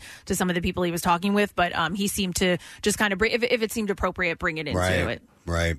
Um, and obviously during the telecast itself, the actual awards, there were you know several mentions and, and moments and Yeah, they, they they make a good. I think uh, Alicia Keys is eminently likable. So Yeah, she comes out, she handled it nice, and she, and she sort of puts whatever's on the prompter into her own speak. You can tell she's riffing a little bit. Yeah. Uh, and so while it might not be you know as uh, sh- completely sharp, it's from the heart. So you get that uh, that vibe, and she immediately set the tone by acknowledging the um, the the whole issue with Kobe Bryant. Yeah, we'll hit that. Here we go. We're all feeling crazy sadness right now because earlier today, Los Angeles, America, and the whole wide world lost a hero. And we're literally standing here heartbroken in the house that Kobe Bryant built. Well, just actually before that, Lizzo kicked off the show, and before she started performing, she said, "This is for Kobe." Oh, she Uh, did? so Oh, I she- didn't hear so She yelled that. that out right at the beginning, Okay. just to set the tone, and uh, went on and did Yeah. a, a big production number. Yeah, because they usually hit the ground Right. running. They they come out swinging with music, and that that was the first thing said. Really hard to do, man. Right, You know, especially since you're, you know, You're charged with entertaining and having fun, and Yeah, you yeah, know, yeah, making yeah. this a, a light event, and and you know, people want to have a good time, and, and that that actually, it, honestly, it, it felt like a pitch perfect. I'm a big proponent of the Grammys because they follow a simple example. Sing the freaking music and shut up. Yeah, yeah. Hand out the awards and do the deal. And I find it a good sort of smorgasbord of, of, of artists doing things that I may not be familiar with. For Christ's sake, uh, Tanya Tucker was out performing uh, last night, and she did a great song that was awesome. Uh, so you get this whole wide array of things that eventually did end up entertaining, and eventually did sort of kind of calm you down from Right. you know all that stuff. One of the first things I thought of when I when I heard that he had died in a uh, in a helicopter crash is I thought about a musical, uh, you know, parallel, which was Stevie Ray Vaughan. Stevie Ray Vaughan dying in a, in a helicopter crash as well. So my mind went music uh, uh, quickly to the music industry. She uh, she then Preston uh, brought out Boyz II Men. who Yeah. just happened to be there because they they did a um uh they were there for a, a song that was uh, part of a song later on, so they were already on premises, and they did this little. So we played this earlier. I'll play it again. Here we go. It's so hard to say goodbye to what we had.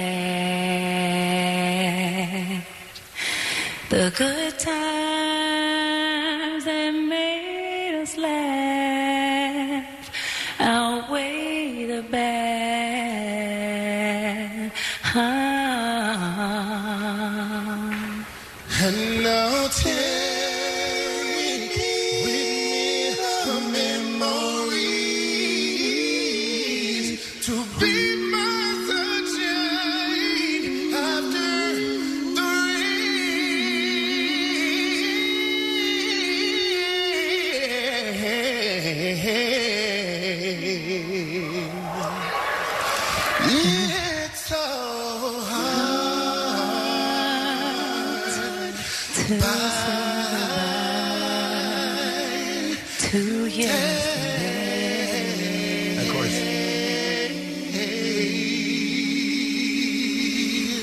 that? Beautiful harmonies, Yeah, and yeah. everyone, of course, immediately thought of the River Valley Vocal Band. Right, Yeah. yes, immediately. of course.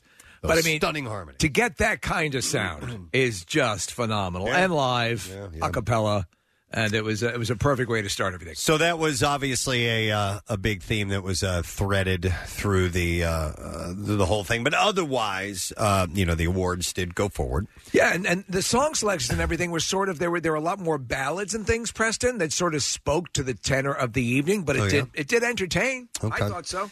So you want me to run down some of the, uh, Yeah, the yeah, awards yeah. here? So I'll, I'll just tell you who the the big winners were.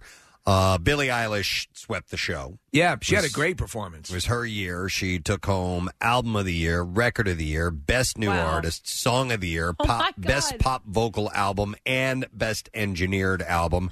Her brother Finneas, this guy, actually won producer of the year for his work with her. I don't know. I wonder how old he is. I need to find So out. he's like- she's seventeen or eighteen. He's like years old. She's 22 18 or something, 23 or Really? 24. So basically, the album, I from what I understand, was produced at their home. Okay. In, and they basically brought it to the record company, and they said, "Okay, well, we'll tweak it a little bit. We're good to go." Like, like it was Wow. pretty much a turnkey project uh, we have that they did. Do we have any clips of her, Marissa, speaking? Because I'm, you know, I've, I, I've I'm familiar with with some of the songs, and and her her tone is very. She kind of reminds me like uh, Fiona Apple ish in Yeah, her yeah. mannerisms and kind of dark and quiet and mysterious. You know? Yeah, she's she's she's strange. Yeah, well, yeah, she- yeah. but she's fun too. I mean, I've seen her interviewed where she's she's a big fan of The Office, a huge fan. And there was a video that was circulating of Rainn Wilson actually showing up at her house uh, to deliver a an Office quiz. No kidding. Yeah.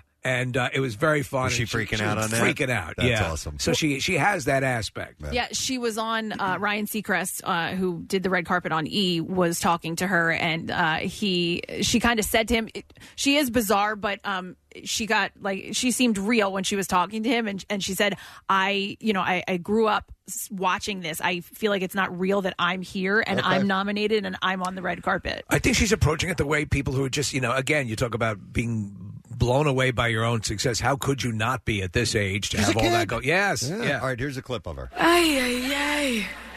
Two. Listen, at this point, she had just won two. Right. Yeah. Yeah. All right. Mainly, I think the fans deserve everything. I feel like they have not been um, talked about enough tonight because they're the only reason any of us are here at all. So, thank you to the fans. Um, Okay. All right. Well, she sounds happy. That's cool. She goes on to basically acknowledge that the fans of the other artists who were nominated will attack her on social media, like joking, you know. And uh, Mhm. but she goes, "I appreciate fandom." And then uh, uh, the last award that she won, she only had two words to say. Was it just thank, you? Yeah. Okay. Oh, really? Yeah. Her and her brother got up, and it was it was such a just such a quick clip. I didn't include it in the thing, but it's just thank Well, there you go. I mean, yeah, yeah. that's, you know, what do you do at that point? And by that time, it was uh, f- nine o'clock this morning. so Right, yeah, right. Yeah, it went late, right? Like It after went eleven thirty. late, Yeah, and I think they were everyone was like, "Could you please reel it in a bit?" Wow, she we're looking at the video of her. She has super duper long fingernails. Is that Oh yeah, they were part of her Gucci outfit. that was for the night? Yeah, that was She good. normally but doesn't have. her big baggy Billie Eilish look, which is her her, her thing. And what's her thing with green? I didn't Uh, know. Apparently, like it's green's all her- different colors. Her co- Is no, it? green's her color. I, I didn't. It's like a regular Yeah, I didn't hear why though. color that pops up. Not really sure. I'll tell you what. eh, We're watching a video of. I don't know the name. I'm not a. I don't know the Billie Eilish song catalog. However, the song she sang was it was a ballad, really nicely done. And uh, um, uh, you know, I mean, you can tell when someone has the singing chops, and she does. Okay. Uh, Lizzo was also a big winner. I like Uh, her. Yeah, she got. He's, uh, Lizzo's kind of your thing now, right? Preston, you're the big. You're the big. no, I Lizzo. do like her. Yeah, yeah. I, mean, I, I, I throw I my saw hair her- back and check my nails. I saw her perform last year. Baby, how and you doing? She's she was at the Met. Uh, I'm uh, full disclosure. I'm totally into her because of my girlfriend, who absolutely loves her. But uh, she's great live. She's incredibly talented, and um, I don't quite get Lizzo hate. No, no, and she had a good take on um, uh, putting things into perspective. we Yeah, don't have she the did. audio clip, but she talked about winning one of the uh, winning the award and uh, saying, you know, I was I was thinking about this and all these little things in my life in the context of what has just happened. You You should let- kind of just yeah. remember and appreciate what you have. Yeah, she said she was like stressing over Yeah. problems in her life, and then you know after yesterday, it just like Yeah. you Very- to, it, it puts you back in place. Very lucid point. Yeah, she got uh, best solo pop performance, best traditional R and B performance, and best urban contemporary album. So those were the big multi winners this year. I think there's, uh, yeah, she can, and I think she can. She can port easily to a Broadway production. To Yeah. like, I mean that a lot of her stuff sort of has that feel to it. I, I didn't know she played the flute. Yeah, that's how she got her start. I saw that she was great. It was great. She was a, she was totally made fun of for playing the flute when she was a kid, and it really um, uh, impacted her a lot. And, and she's sort of evolved a lot since then as um, becoming a, a complete artist. and she's a, a bigger girl, and I love that all of her backup dancers were not these like stick thin models. even the ballerinas. yep. Uh, so yeah, she uh, she walked away with some uh, some Grammy awards. Uh, let me run down the uh, uh, the other li- winners for you here. So we already did record of the year, album of the year, best new artist, and song of the year. Those are the big ones. Yeah. and Billie Eilish won all of them. That was just a By the way- staggering achievement. Rock is hardly represented at all, and it's part of the reason why I don't really watch the Grammy Awards anymore because I get a little uh, weird about that. You know, it's but weird It's, that- it's where we are in in the world of, of popular music right now. Like last night, uh, I, I watched it all, and there was not a lot of hip hop performances. I mean, there, there was really what you heard most of. Kathy, did you watch a lot of it? I It was- not a lot. I fell asleep, but It was Pop, R and B, and country. yeah, Yeah, more R and B stuff than it was hip hop. I were think. there? I didn't even see. Like, were there any?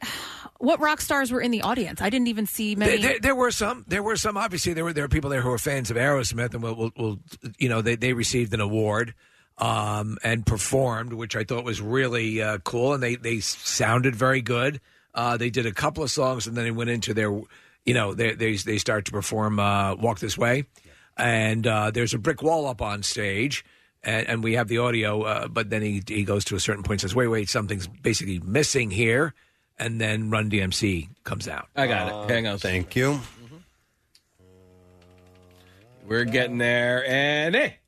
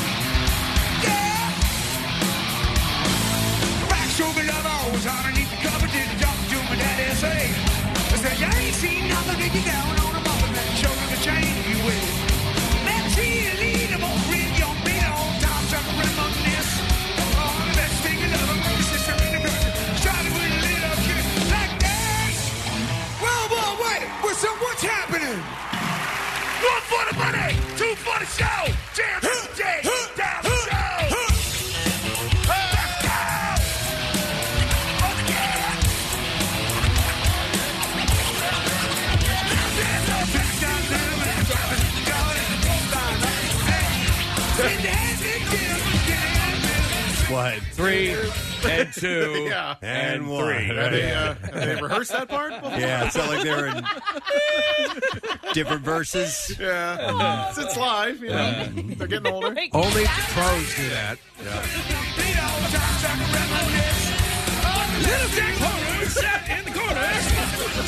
Well, he actually, Paul, he, he goes into the audience and he holds the microphone up, and Lizzo is singing. Oh. She knew all the lyrics to the song. Yeah. Oh, really? Yeah. Okay. Well, that's cool. They got together and did that.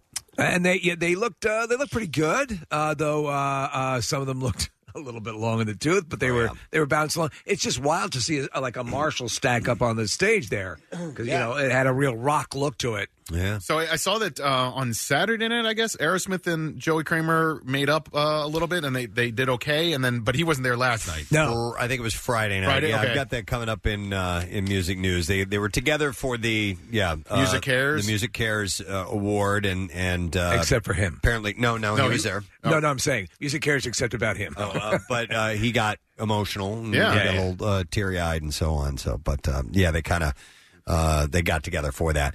Uh, best pop solo performance was uh, "Truth Hurts" from Lizzo. Best rap album went to uh, it's I guess it's Igor uh, from Tyler the Creator is the name of the album. Yeah, I guess it was Igor. Is that the so, so they played a song? He did a song, Preston. I have to say, I thought it was pretty good. It was uh, it was had a very techno feel to it. Yeah, he looked like the Dutch boy. Um, he had like this. I don't know if it was a wig, but like a white wig on.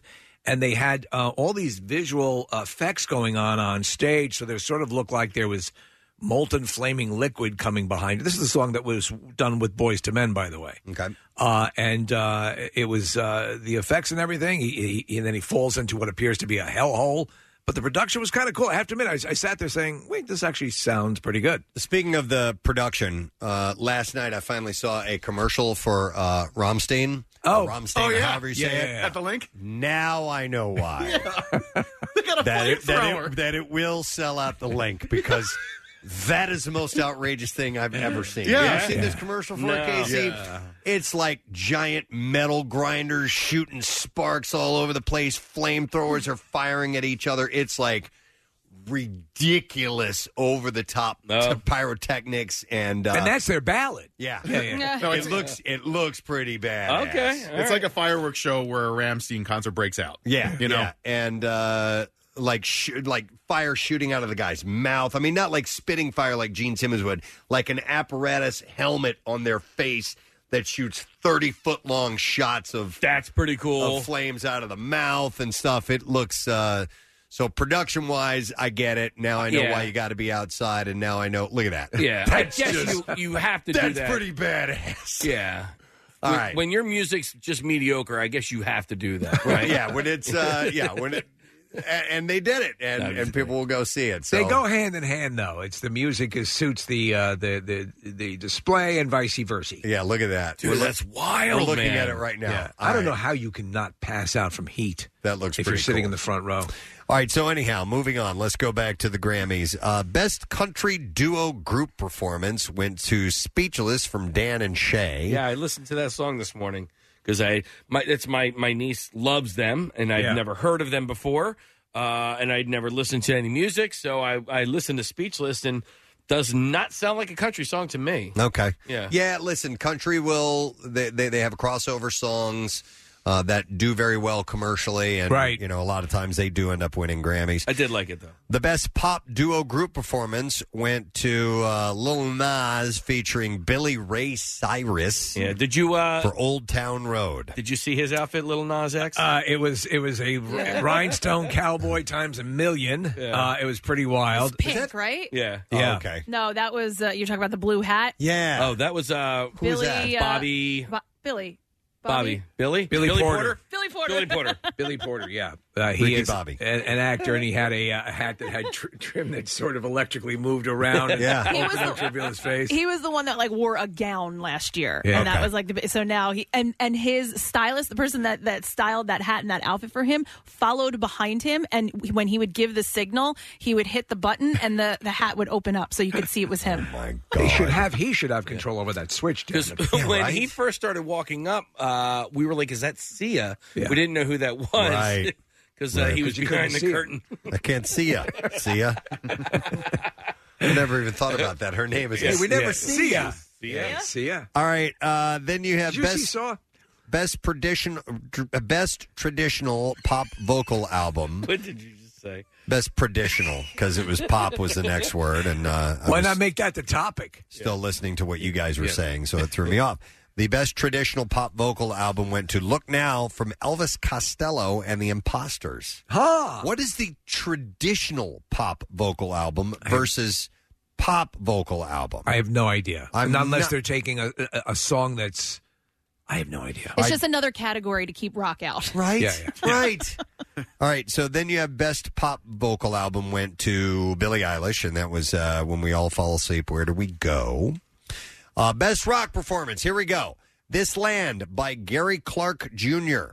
Yeah. listen, I know he's a great musician, but you know, it's, it's uh, I don't listen. I don't know the song, but Gary Clark Jr. is m- known more as a blues guitarist, right? Eh, blues rock. I've, I've Yeah. seen him perform at Made in America. I'd listened to the CD when it came out last year, uh, and I liked it. I didn't listen to it over and over again, but I, I enjoyed it. And you remember, by the way, this the Grammys is, was sort of working uh, under the dark cloud of what they said was um, insider favoritism and all sorts of things that were affecting what ended up in specific categories. There was somebody who was an insider who said that at least one or two songs in the best song category had no reason being in there, and the votes didn't tabulate right. So.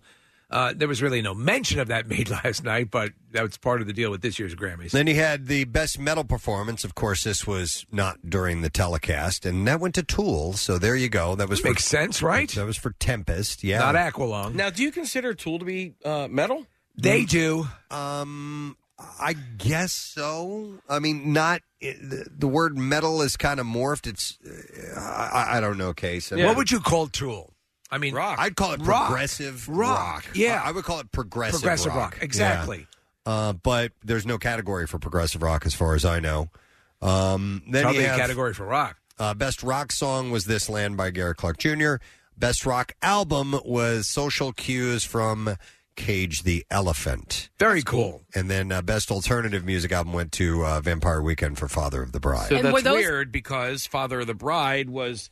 Uh, I'm sorry, Vampire Weekend was up for best rock song in with Harmony Hall, but then They won uh, best alternative. But then they win best alternative. So uh, and and that song was actually my favorite song of the year, but um, I could not categorize that as a rock song. All right. And were they were those awards given out last Prior. night? Oh, prior. Okay.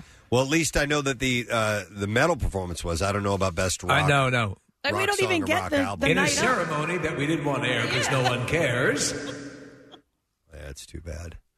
Uh, then uh, the R&B categories: best R&B performance, "Come Home" by Anderson Paak, I guess, uh, featuring Andre 3000. Best traditional R&B performance went to "Jerome" by Lizzo. So there's another traditional category. I'm not familiar with the difference between traditional R&B and regular R&B. Best R&B song was "Say So." PJ Morton is the songwriter, featuring it's by PJ Morton featuring JoJo. JoJo. Uh, best R&B album went to um, Anderson Paak. Is that how you say the last Pac. name? Pac. P A A K. Yeah. Yeah. That's a stretch, man. Yeah. Singer.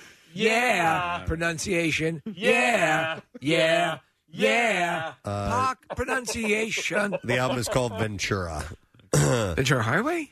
Best Ace rock performance went to Nipsey Hussle featuring Roddy Ricch and Hit Boy for Racks in the Middle. Yeah, I love that song. That's uh, it's my son's jam. Nipsey Hussle. Uh, he likes uh, that Roger Roger. Roger you should put Rabbit. on uh, some videos of Nipsey Russell, the comedian, where the name was taken from. Mm-hmm. Is I'm it- sure he is would. your love son, is that his music of choice, uh, hip hop, R&B? Dude, he's uh, or- all over the place. Yeah. Like he How loves about Phish? He loves Phish. Okay. Yeah, he's Well, you've his- done your job. I did do my job. no, I mean uh, he loves the Beatles. He loves Phish. Um, he he definitely he loves M and M's. Uh, A good salad. Yeah, good salad. Actually, he's vegetarian now. So There we does go. lots Yeah, yeah. salad, right. yeah. Did they do a tribute for Nipsey Hussle last night? They did. Okay.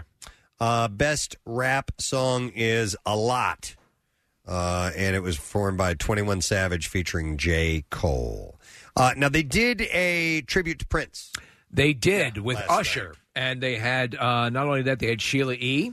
Yeah. And they had a, a, a couple of other people that looked like they were part of uh, the revolution. They, Okay, they, yeah. they, they at least were I looked heard that way. They were supposed to. Wendy and Lisa. Uh, no, but they had uh, somebody, a representative from the fast food chain Wendy's. Oh, so well, fair uh, which enough. was uh, Look, it's the best we can do. it's the best we can do. Yeah. uh, people were crapping on uh, the Usher a little bit uh, per- performance. I liked it. Uh, I thought it was pretty good. A and then B, they replicated that Prince uh, electric drum sound, Preston. Mm-hmm. So uh, he, it was a couple of songs, but we have a little bit of a little red Corvette.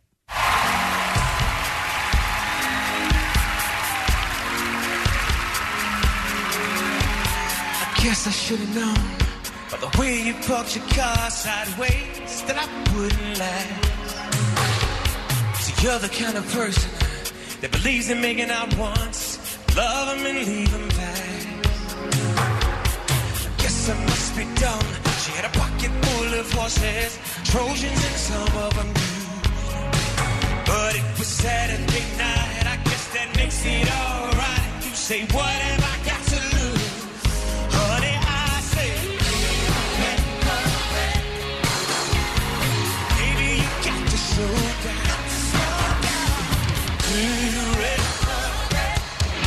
sounds fantastic. I did. I mean, sorry, he's not Prince. Maybe they didn't like that orchestration of it right there where they did the key changes and all that stuff. That's, Well, they- they went I thought into, that uh, sounded great. All I want is your kiss, too. Is that the title of the Kiss. song? Yeah, Just kiss. Kiss, Yeah, yeah. yeah.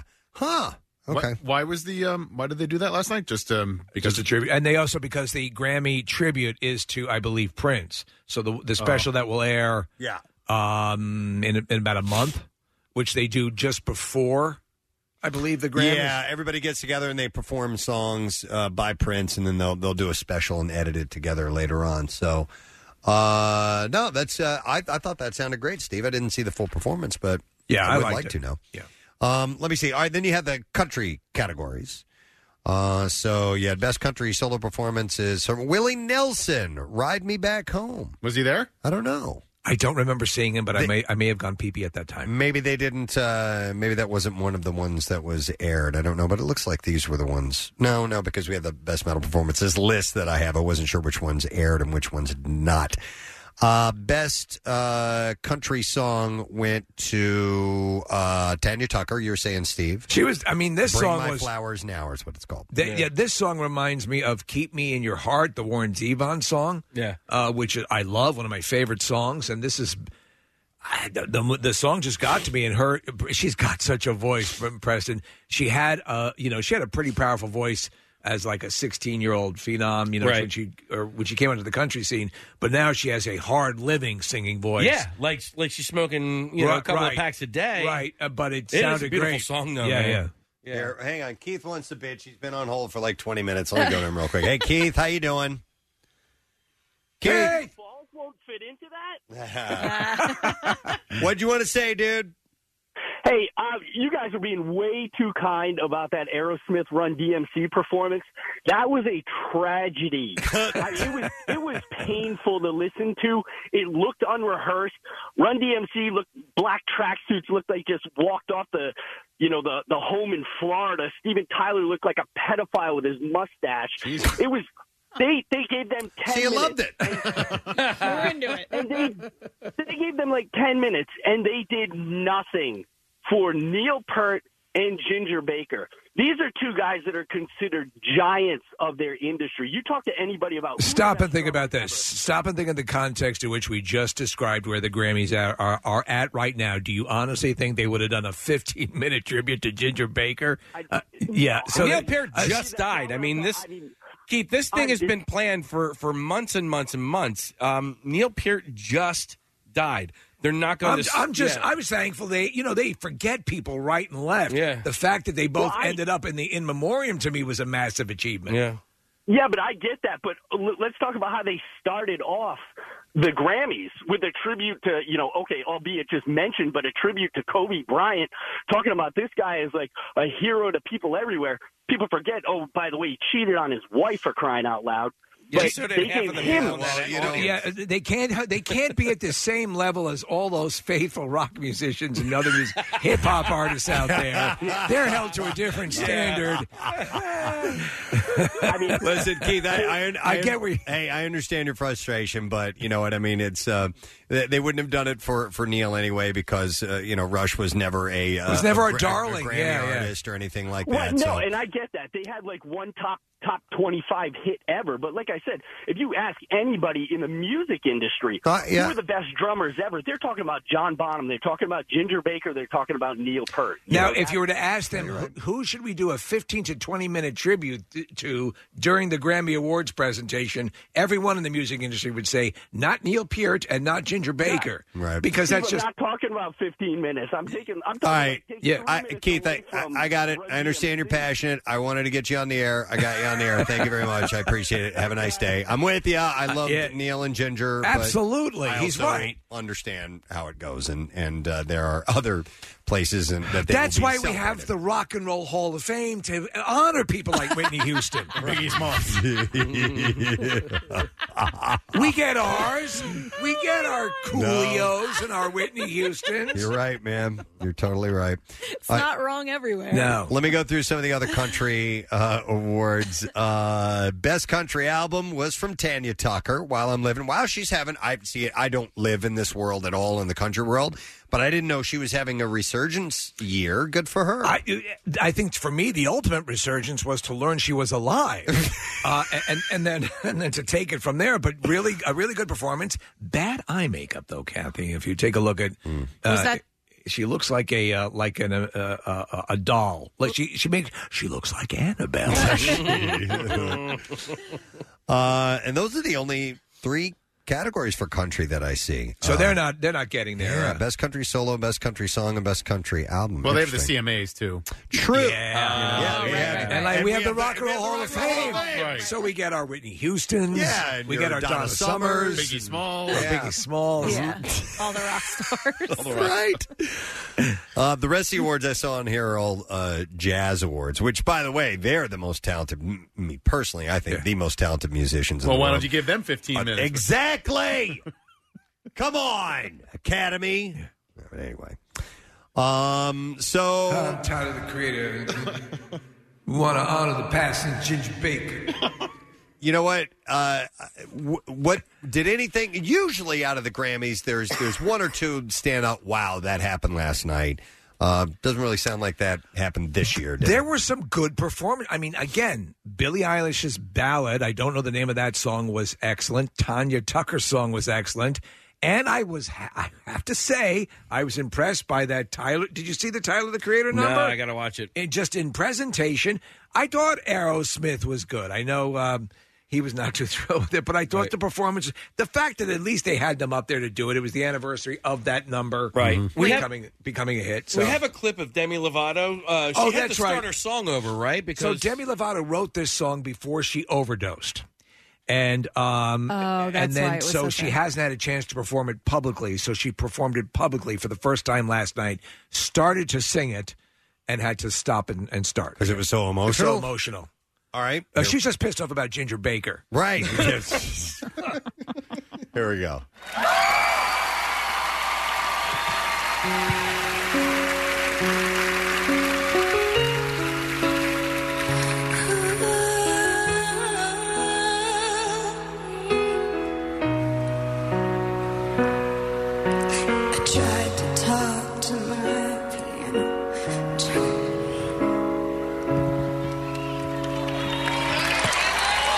Did she like motion to him to stop or something? Or I think she kind of just looked. She he he knew that she had stopped, and she kind of just looked back, and he stopped. She pushed him off the piano seat. she knocked him off. No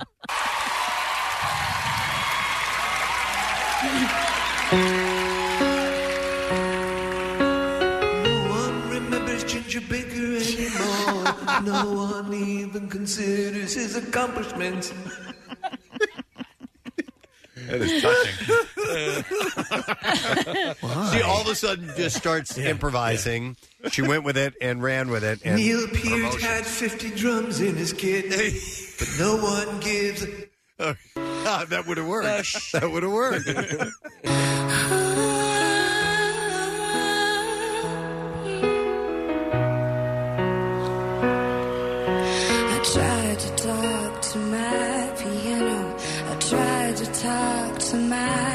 My guitar. Talk to my imagination. Confided into alcohol. I tried and tried and tried some more. Told secrets till my voice was sore. Tired And then, of course, obviously, was blown away. Uh, what's the um? What was her story again? She OD'd. I, don't- I don't remember. Yeah, Sorry. she she uh, she had gone through rehab and, and had done well, and then she had a relapse. And not only did she have a relapse, she OD'd, um, and, uh, and and you know, and then now is on the other side of it. For what She- it's worth, she looks like a million bucks. She Yeah, She has. looks Yeah. much better. Wait, so you mentioned Tyler the Creator. After that, I was like, I, I'm a little scared to go to bed. I don't know what just happened. Was it that scary? It's called. I think the song is called for me it was. Earthquake. So they have Preston. They have the the screen shaking, and they have. I don't know. To me, it reminded me of. It was a lot like what I would remember from Hell. but what they used to call progressive music from the stuff that used to be. So here, there's here's the video of him looking like the Dutch boy. Was Uh, this and he like, had- like his paint- Chemical Brothers? Like yes, uh, yeah, it had okay. an EDM a- a- aspect to it too. I mean, there's, I think in he in his acceptance speech, he even said in the hip hop community he wasn't, he hasn't been that accepted because he tries to do experimental stuff, and uh, it's pretty wild. It's like I- demonic, and his, his the, you know, his the way he performs with his eyes, and then even I guess they did it on purpose, but like the cameras were shaking, so it was like Oh, yeah, yeah. dizzying to watch. There was fire. He falls into the fire at the end. Like Why did we put that guy with the DTS on camera? Fast forward this video a little bit so it gets to the meat of this stuff, guys. Please. If you can grab some of the audio, I think I want to hear what Preston thinks of it uh, because I think you would say it reminds you of something, and I want to see what you say because All I'm right. having a hard time All right. articulating it. Uh, and then Kath, he's wearing floods, right? So like uh, that's what are floods? Like Oh, short pants. you Short mean? pants. Oh, okay. I didn't. I see. got you. All we're right. not. High uh, water sorry, we're not fashionistas. No, we call those, Oh, we yeah, call that those- Casey and I are. that is we the- call those high waters. Thank you. I was you- trying to say that. Go ahead. Oh, I'm sorry. Uh, high waters, floods, same thing. But that is a new fashion trend now. Oh, Uh, like shorter pants. mhm. Right, right. I don't was- like 'em. Yeah, I don't like them either. I wasn't. Unless you're seven. well, what? Well, his was more of a costume, though. Of course, I it mean, was. He was dressed as the Dutch boy. So that's all Eh, part of Devil Dutch boy. Performers sometimes wear the weird stuff out in real life. So I Nah, don't know. Steven No, Tyler s- wears like a three piece suit. I see it out when we were at uh, we were at the Comcast Hour last week. I was at the Ginger Baker clothing store the other day. um, there were a few people who were wearing floods, and I wasn't sure how how high is too high. Well, I mean, I mean, to get into a fashion chat, but uh, men's suits are are typically going. Uh, the hemline is up a little bit more. so you see the bottom of Uh, your boobies. All right. Uh, I don't have that, but uh, no. All right, Marissa, you sending over some music from Tyler the Creator? It's she's pointing Casey. I guess that means it's Up, coming over. It is up. I'm ready to go. All right, here we go.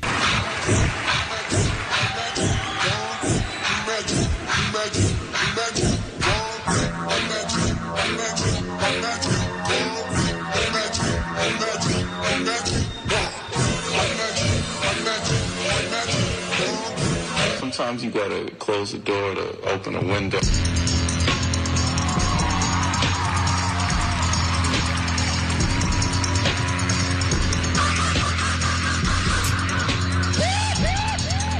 Is that him? Y- yeah, processed. I saw a photo, you look joyous. My eyes are green, I need my I I don't know what that is. Yo, somebody can you somebody texts in and says Tyler is the creator is the god of hellfire. Uh, I am the god of hellfire. Yeah. What were you gonna say, Kat? No, like go a little bit into it when you can hear like the meat of it. That's uh, this is, Is all that I it? have Oh, that's right it. now, so Okay. Ginger Baker. Ginger Baker. saw a you look joyous.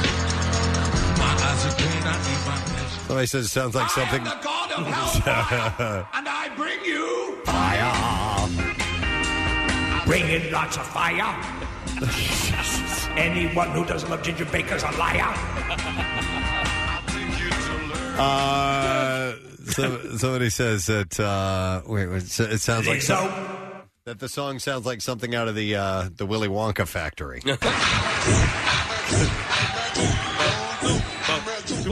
I've got another something for you. I've got a ginger baker for you. There's more if you want. All right, why not? Here we go. I saw a photo, you look joyous. My eyes are green, I need my pleasure. I need to get her out the picture. Oh, she's really messing up my frame. She's not developed like we are.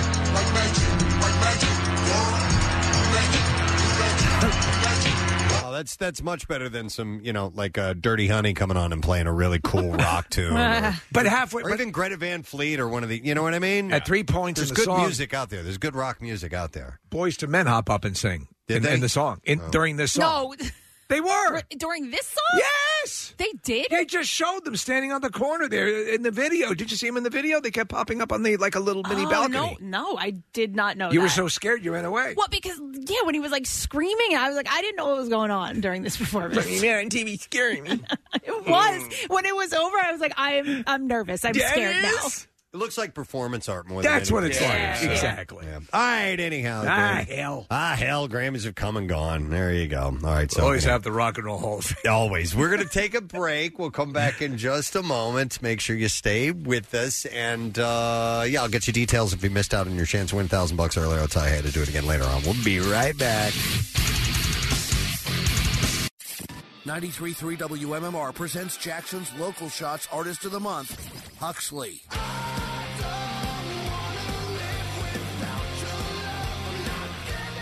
Celebrating our area's best talent. Bringing it to you on air, online, and in the community. Hear and see more at WMMR.com, keyword local shots. Huxley, Jackson's Local Shots Artist of the Month. Sponsored by Family and Company Jewelers. Find a band that rocks her world at Family. 93.3 WMMR. Everything that rocks. Ah, thank you, Kathy. You're welcome. What's wrong? Well, Steve's wearing sunglasses. I'm uh, realized I'm too cool for school. is that what it is? There's a little light sensitivity because Can I we think, can we say what's? Uh, yeah, I think I might. Yeah, like a sty or Steve something. has right? a sty in his eye. Oh man, I- we believe. That's Yeah, but Doctor what- Mike is on him. Why do you? That's what I mean. Why do you believe? Usually, you can see the sty. Can you see it? I can't, but I'm not a So maybe guy. it's like on the inside. it could be, or What dirt, is- or dust, or What something. is a sty? Anyway, I just I hear that term. I've got a sty in my eye, the eye of the tiger. I don't know what a I don't. sty is. All I know is that um, my cousin used to get them a lot, and my mom would always put a tea bag on them if she got one. I had a dude teabag me last night. It was uh, No, it wasn't a nothing. That's part of the dude. problem. I still have pubes in my mouth. Uh, an external sty. Let's see here. It says a sty, also known as a hordulum. Hordulum. Yeah, I guess that's how you pronounce that, right, Nick? Yeah. Or hord- hordeolum. I don't know. I like I like the way you said it. Hordulum. Yeah. A bacterial infection of an oil gland in the eyelid. So it's, I guess it's in the cyst family. Yeah, it says the results. This results in a red tender bump at the edge of the eyelid, and the outside or the inside of the eyelid can be affected. The difference is I have a like a, an- a a light for the video right here above me, and it's just irritating my eye just a little bit. So it's tearing up, and uh, so I figured I'd put on my cool shades. Like Ca- Casey, you actually suffer from uh, light sensitivity. Yeah, sometimes. ocular. I get Right. ocular migraines. Right. and so that kind of gives me like a weird like tunnel vision type of thing. Um, and I need to like dampen the the light. So yeah, this is working. It makes Well, me look you, cool. you remember I had pink eye last year. Yeah, And thank God I then, don't uh, have that. So you've got you, but but you have a similar treatment. You got to stick ointment in your eyeball. Yeah, that's what I'm doing right now. What a joy. It sucks. Yeah. Because honestly, I've been I've spent an entire life trying to repel things from my eyeballs. Right. And now I'm actively putting it in my eye. So, and it's an ointment. It's not a liquid. It's an ointment. Yeah. Yeah, that's annoying. Yeah. Mm-hmm, So and then you got to let it then your vision gets all blurred. But again, first world problems. Well, no, I mean it's just one of those annoying little things Yes. that you got to deal with, and it started kicking up on you last week, right? Yeah, yeah. So, So, so were you spending the whole weekend trying to not rub your eye? Well, I was doing eye drops. There, that some was recommended by a pharmacist, and then I got on the blower with Doctor Mike, and he's he's on it. So we'll see how I'm, I I put my faith in that man. Yeah. So we'll uh, we'll see. I might be going to the eye doctor today. Okay. You should. Yeah, why not? Yeah, my my son used to get um uh his tear ducts would get clogged.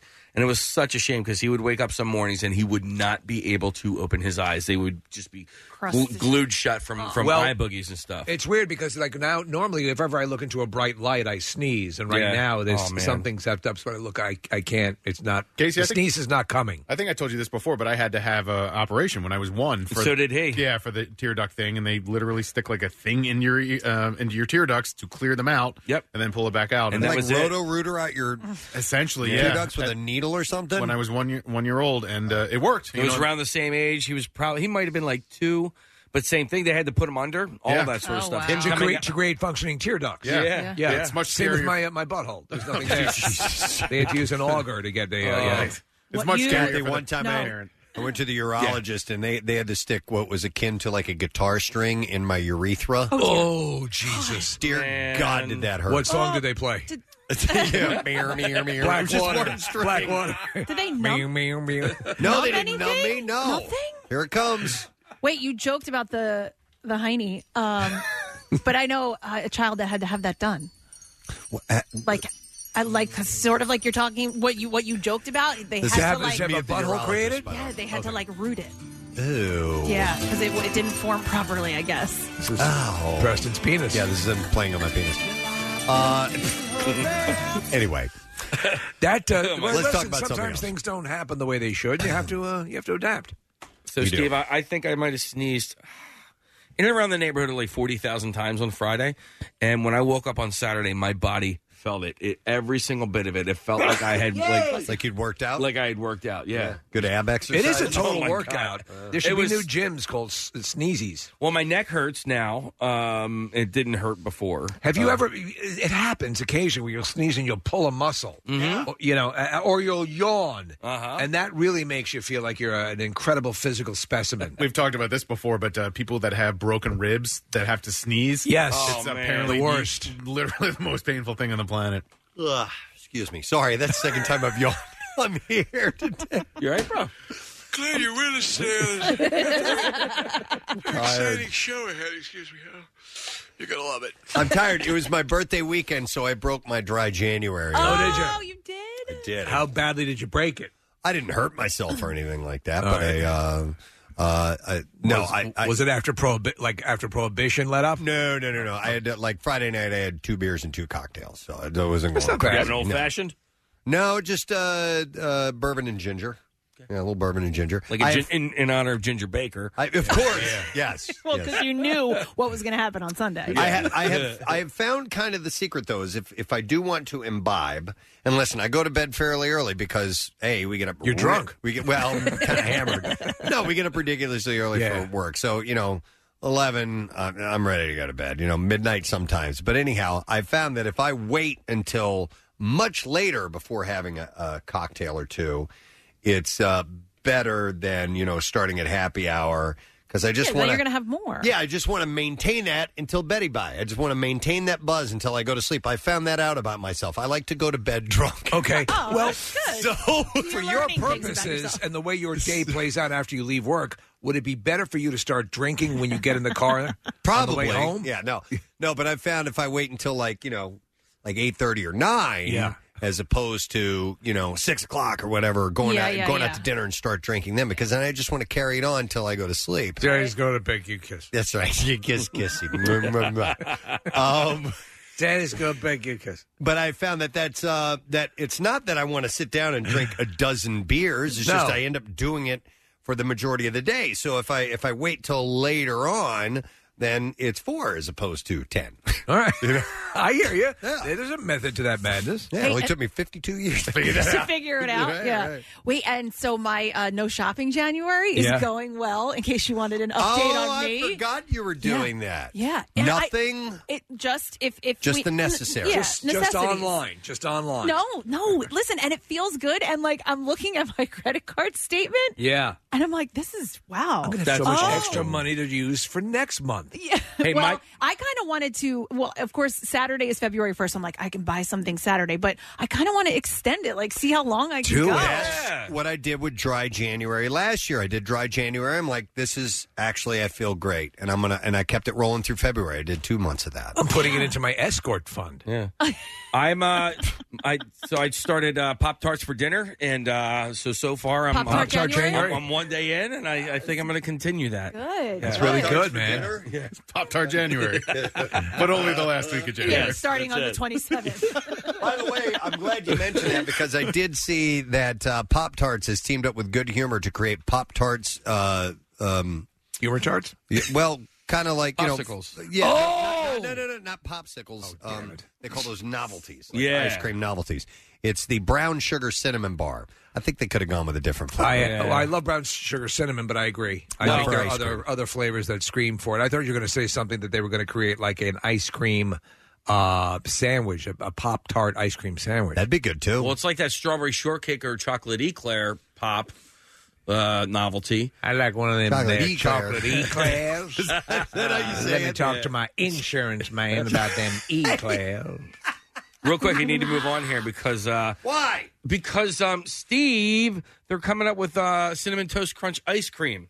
Okay. Did you hear about that? Were we under pressure? We're not under pressure. we just we wanted to take the heat off of him for saying Oh. eclair. Real quick. Oh, okay, guys. real quick, okay. Real quick, we gotta move on. Uh, this just in, uh, we're changing topics now. And the eclair I love cinnamon toast crunch. I love it. I will use it as a um, as a snack. As I said, I don't eat it as a cereal. I will eat it with a glass of milk. Yes. So I it's two- completely not like cereal. Two different types of cereal over the weekend. I had the Cheerios and I had the Frosted Mini Wheats, and it occurred to me that the dust you get from Cheerios is the worst cereal dust possible, and the dust you get from Frosted Mini Wheats is the best.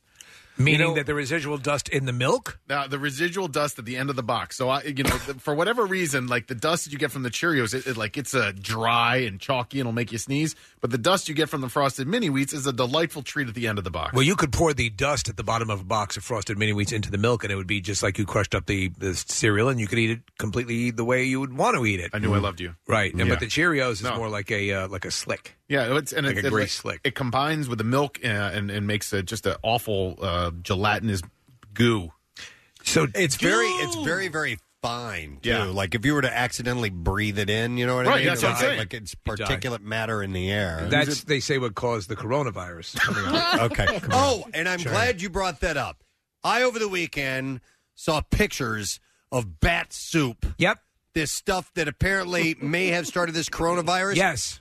That's just wrong, man. Is it all? As I've Oh, said my many God, times. Kathy, it's disgusting. Not only is there a full Bat. like bat, and not like not like a, uh, some bats can be kind of cute looking. They look like mice with wings. This is a big vampire bat looking thing. Disgusting. Kathy, they have situated the mouth So it's so that the fangs, the mouth is Oh, my open, and the it's oh people God. eat this, and then they showed pictures. Of the carcass afterwards with the innards Oh, my eaten God. out of it. man. It's repulsive. No wonder you have coronavirus. Oh my god! Well, and, and as it goes to the my point, which is at a certain point, do you have to eat literally everything You have on to eat Earth? all that. Do you eat rocks too? Listen, China, God for bless. whatever reason, they they have decided to eat everything. Every there. goddamn thing. We've If I would, I would sleep with one eye open if I lived in China. scorpions on a stick. You know, Yeah. I mean, it's just like, Mm-hmm. oh, Yeah. How do you like your bat, Rusty? totally. Yeah. And you okay? if we're talking about gross things that people are eating, uh, there is a uh, there's a fire company in New Jersey that is having uh, muskrat night. Uh, yeah, Case, you sent me that link. We we've talked about this a few times before. Okay, did you see the picture that they did? I, last time we were here, I told you guys and had them show pictures of these full car. I didn't even look at the one you sent me because I've seen it so many times. But yeah, the full carcasses. Yeah, uh, kind of the braised. So what And, would you- Yeah, with Yeah. the teeth on them and everything. I, I would I would eat those any day over the bat soup. Uh, but they, yeah, it's a big festival they have every year. Yeah, okay, we did and- talk about yeah, that? Oh, yeah, yeah, yeah, yeah. All right. And it's wild, and it's in New Jersey, right? Yeah, yeah. And it's uh, like like these these places sell out of muskrats. Like it's it's a very I'm popular. sorry, delicacy. guys. We're all out of muskrats. Yeah. We have some bats. Yes. oh, they're not as good. I, the kid's just screaming. He just was so into his muskrat. Do you want a bat, sweetheart? No. Bat soup. How about how about rat rat poop? Do you want to eat some rat poop? I don't like rat poop. Uh, but yeah, case the the muskrat thing. No, thank you. How about And- snot on an otter? And they essentially they just skin them and they they leave. It looks like I guess they take the innards, the you know the the the, the organs out, but the, the the animal, the carcass is whole. They don't take the meat off of it. The face is on there and everything. Uh. the big teeth sticking out. It's Do nasty. you know what's good news though? There are some uh, vegan muskrat options that are really Oh, close. really? Oh, Okay. my god! I go to a place called I can't believe it's not muskrat, and uh, the lunch rush there is crazy. Well, you got to get there early, right? Absolutely, I've learned the same thing Yeah, with lunch because and dinner. and then you go, you go there for the early bat special at two o'clock. Think about that. So that that animal has the word rat in its Yeah, name. yeah. It's, not, it's not. It's not a muskrat. It's a musk rat. is the name of that animal. You shouldn't eat anything with the name rat in it. well, like, for example, why you wouldn't eat an Ebola soup? Right. I eat a bowl of soup. Yeah, not an Ebola. Not an soup. Ebola soup. a bread bowl of soup. A bread bowl of soup. this is just that, but that. The, Stop eating everything. The bat soup thing, man. I People thought, of China, stop eating bats. I thought you were joking about it when you No. said it last week, and then I saw the stories this weekend, and I'm like, well, yeah, there you go. You thought to, you thought everything was going to be just fine when you were eating your, your rat, your bat soup. How could this possibly happen? It was uh, what was the movie Contagion with uh, Matt Damon? Did Yes. it start with bats? They talked about that, uh, and then, then if you look about uh, Outbreak, it was monkeys. Well, and in uh, the passage, the book, the Yeah. novel, which the, they canceled the show, which is too bad. It started with bats as well. You're right. The whole thing begins with the with a bat um, thing. Yeah, bat. Bang. uh, so anyhow, I don't even know. We didn't even discuss. What We we, were did gonna talk not, about. but that we- there was- Pop-Tarts. Before we got- Pop-Tarts. I wanted to do a historian segment. I've been itching about to, the history of bats? to do the historian, but I, uh, uh, I it's already nine thirty three. I know, and, I, and you have to spend some time with a historian story because you, you they are meticulous, fascinating little peeks into our past. because ninety three three WMMR. Casey just went.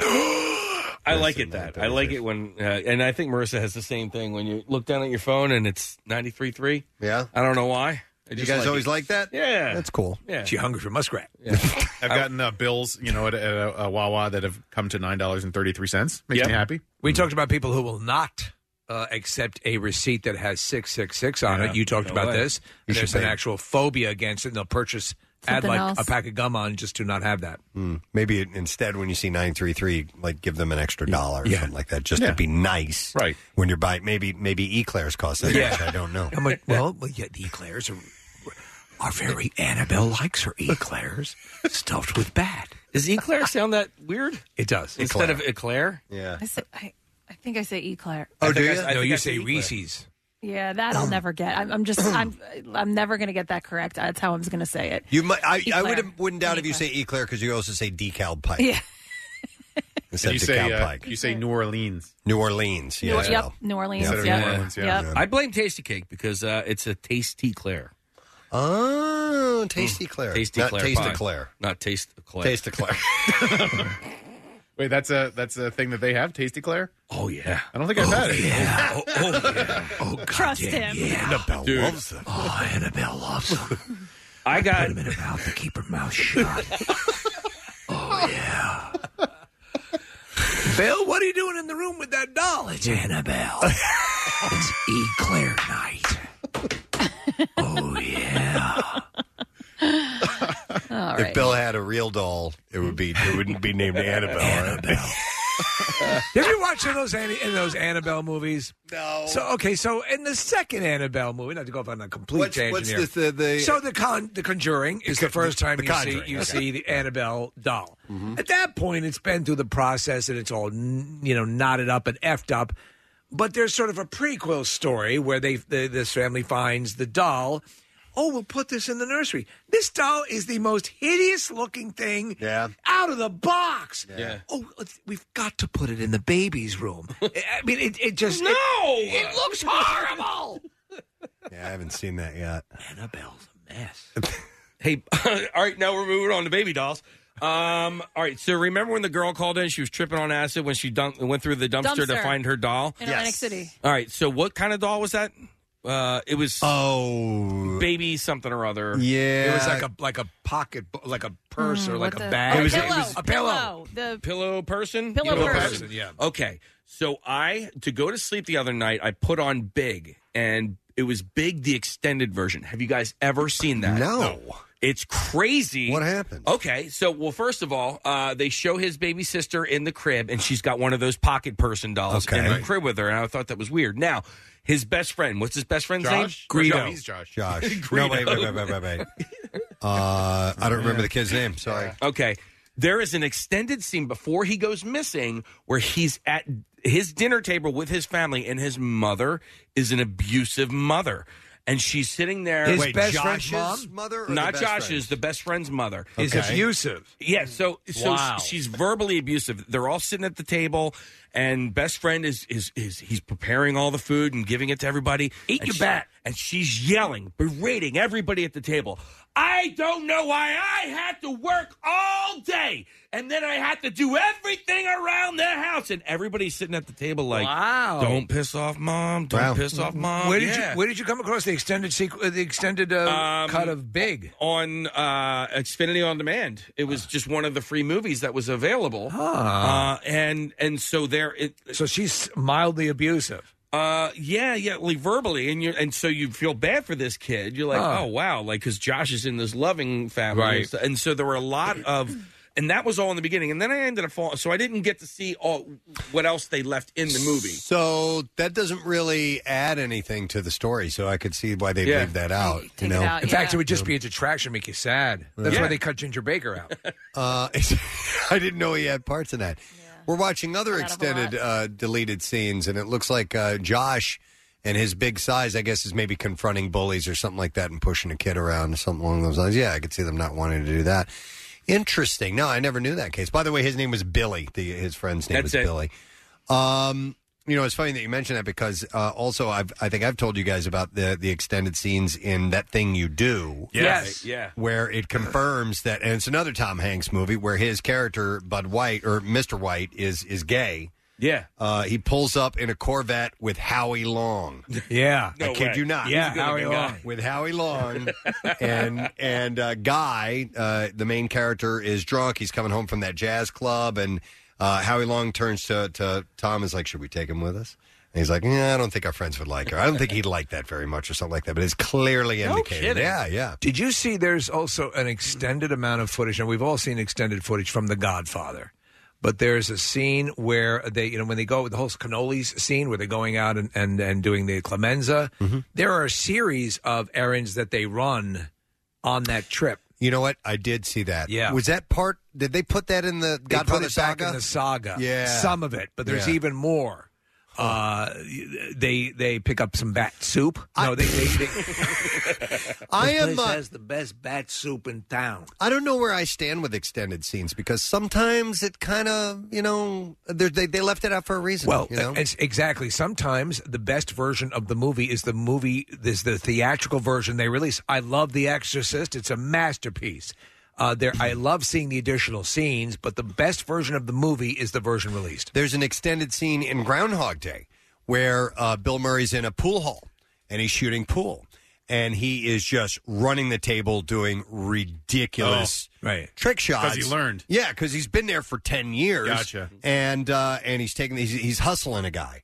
And uh, he's also saying some pretty sarcastic things, or like it, it kind of sullies his character even a little bit more. Yeah, yeah, yeah. But I'd never seen that before until recently. But he's just yeah, he's doing these unbelievable trick shots where he's running the, the whole table. Yeah, we're looking at uh, they found video footage of it coming up here on the monitor right now. I have an actor friend who was in uh, Men in Black 2, and uh, his scene was completely cut from the movie. And So, Really? yeah, and so it ended up in the deleted scenes. But for him, the deleted scenes uh, were something where it was ended up on his highlight reel because it was the only scene that he had in the entire movie. Oh, and they cut but it? they cut it, yeah. so That sucks. he's in Men in Black too, just Yeah. not the version you saw in the theaters. Well, that would suck. Well, all right. Anyhow, um, I don't know what we talked about here. This has been Pop Tart. This is uh, Pop popsicle, Tarts, chats, the whole thing. Bat, soup. Bat soup, ginger baker, and Bing. Everything you need right here on the Preston and Steve Show. Uh, what we need to do, though, is take a break. I do want to remind you, though, our Word of the Week prize we've reset for this Monday morning, and we're getting excited because one of the next big things on our calendar is the Cardboard Classic. It's March uh, 6th, and we are going to have this cool ski and stay package at Split Rock Resort for two nights. So you, you'll be totally taken care of. You get the water park, the whole thing at Split Rock. And it's it's a mini vacation. A and B, Preston. I just thought, what do you think the odds are? And Annabelle is going to come down the mountain. Oh, I didn't even think of that. Yeah, right. I hope so. Uh, so we'll do the letter at the end of the show. We're going to take a quick break. Come back in a second. I'll get some B file stories when we return. 93.3 WMMR presents Preston and Steve's Totally Office Calendar 2020. Shot on location at the Met, Philadelphia. 12 magnificent months featuring the most gorgeous girls and our loveliest listeners. On sale now for just 15 bucks in the MMR Rock Shop at WMMR.com. Order by this Friday to have it in time for the holidays or get your hands on a free copy at an upcoming calendar raid while meeting the girls and members of the show. Details at WMMR.com. 93.3 WMMR. Everything that rocks. We got another run and some bizarre stories, and let's get them to you. Now, WMMR presents Preston and Steve's Bizarre, File. Brought to you this morning by Herr's, shared by Philly families for over seven decades. Pick up a bag of your favorite Herr's at your local store during your next grocery trip. Uh, keep it Philly, Philly with Herr's. This is a freak story. An Indonesian teenager has described for the first time his terrifying swim to safety after a fish leapt out of the sea and speared him through the neck. Oh, a sailfish? Uh, no, it's called a needlefish. Oh, I've seen those. Yeah. And I saw a picture of this fish through his neck. It is it's hard to look at. It's Um, it's in deep, right? yeah. Oh, it's all the way through. Yeah, yeah. Uh, and it's big. The the fish is, is larger than you think it might be. Muhammad Idul revealed how the force of the needlefish impaling itself in his neck threw him from his boat and into the water, prompting a desperate swim to shore and a sprint to a hospital some 90 minutes drive away. Yes, I have a fish in my neck. The fact the 16 year old is still alive and able to tell his tale is thanks to his quick thinking friend, a bit of luck, and some very careful surgeons. The injury turned Muhammad into a bit of a star after pictures of the fish in his neck went viral and were shared around the globe.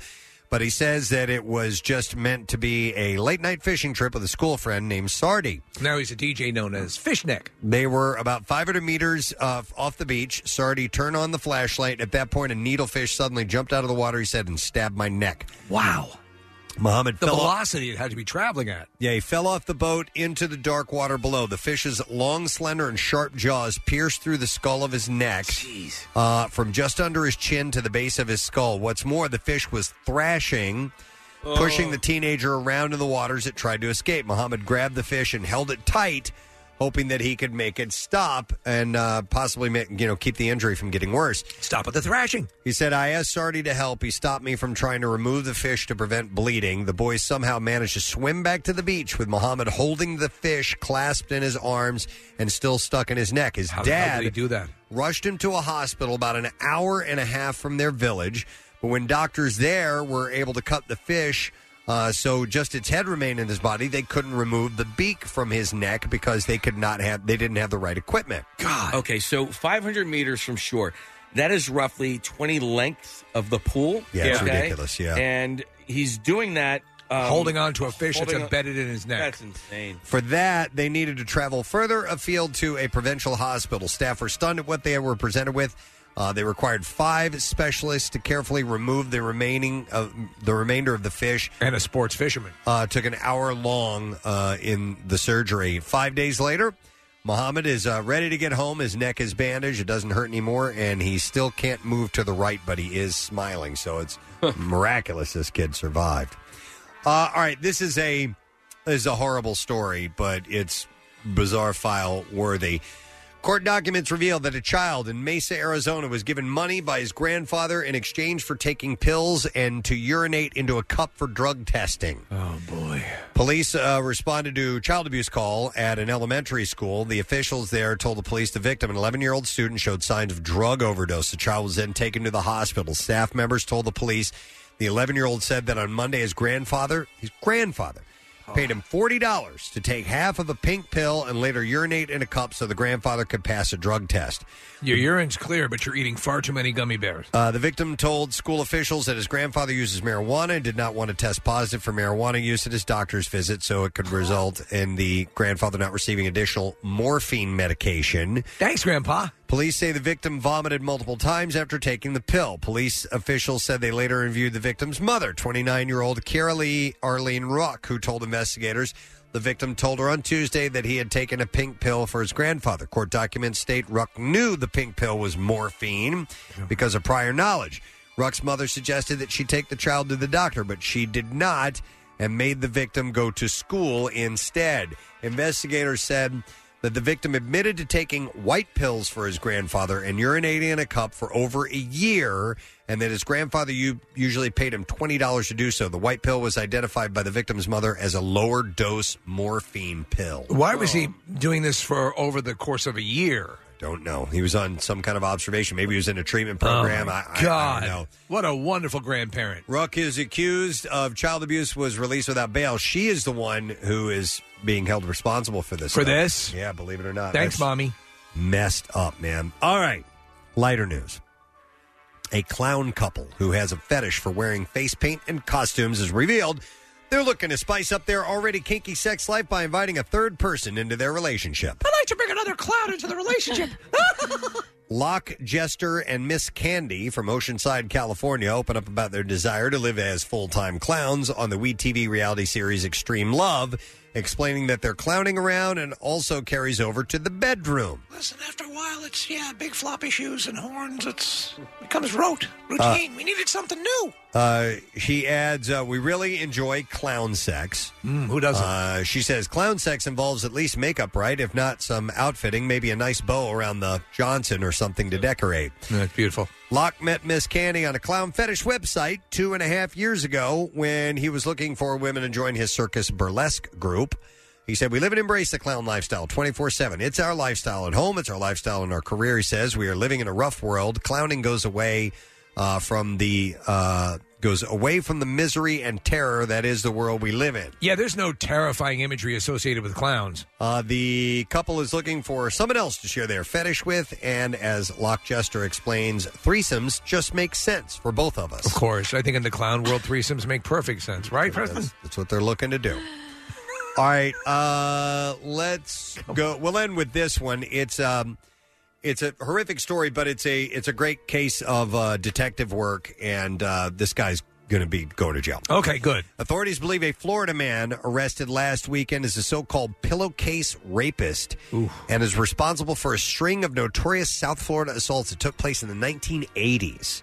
Okay, so Robert Eugene Koehler was arrested after new DNA analysis allegedly tied him to a rape in Miami in December 1983. So over 30 years ago. But listen to this. The DNA matched samples from a number of cases between 1981 and 1986 left by a suspect who became known as a pillowcase rapist. He would, in those cases, he was believed to have attacked more than 40 women in Wow. metropolitan Miami, Wow. often concealing his face with a pillowcase shirt or towel.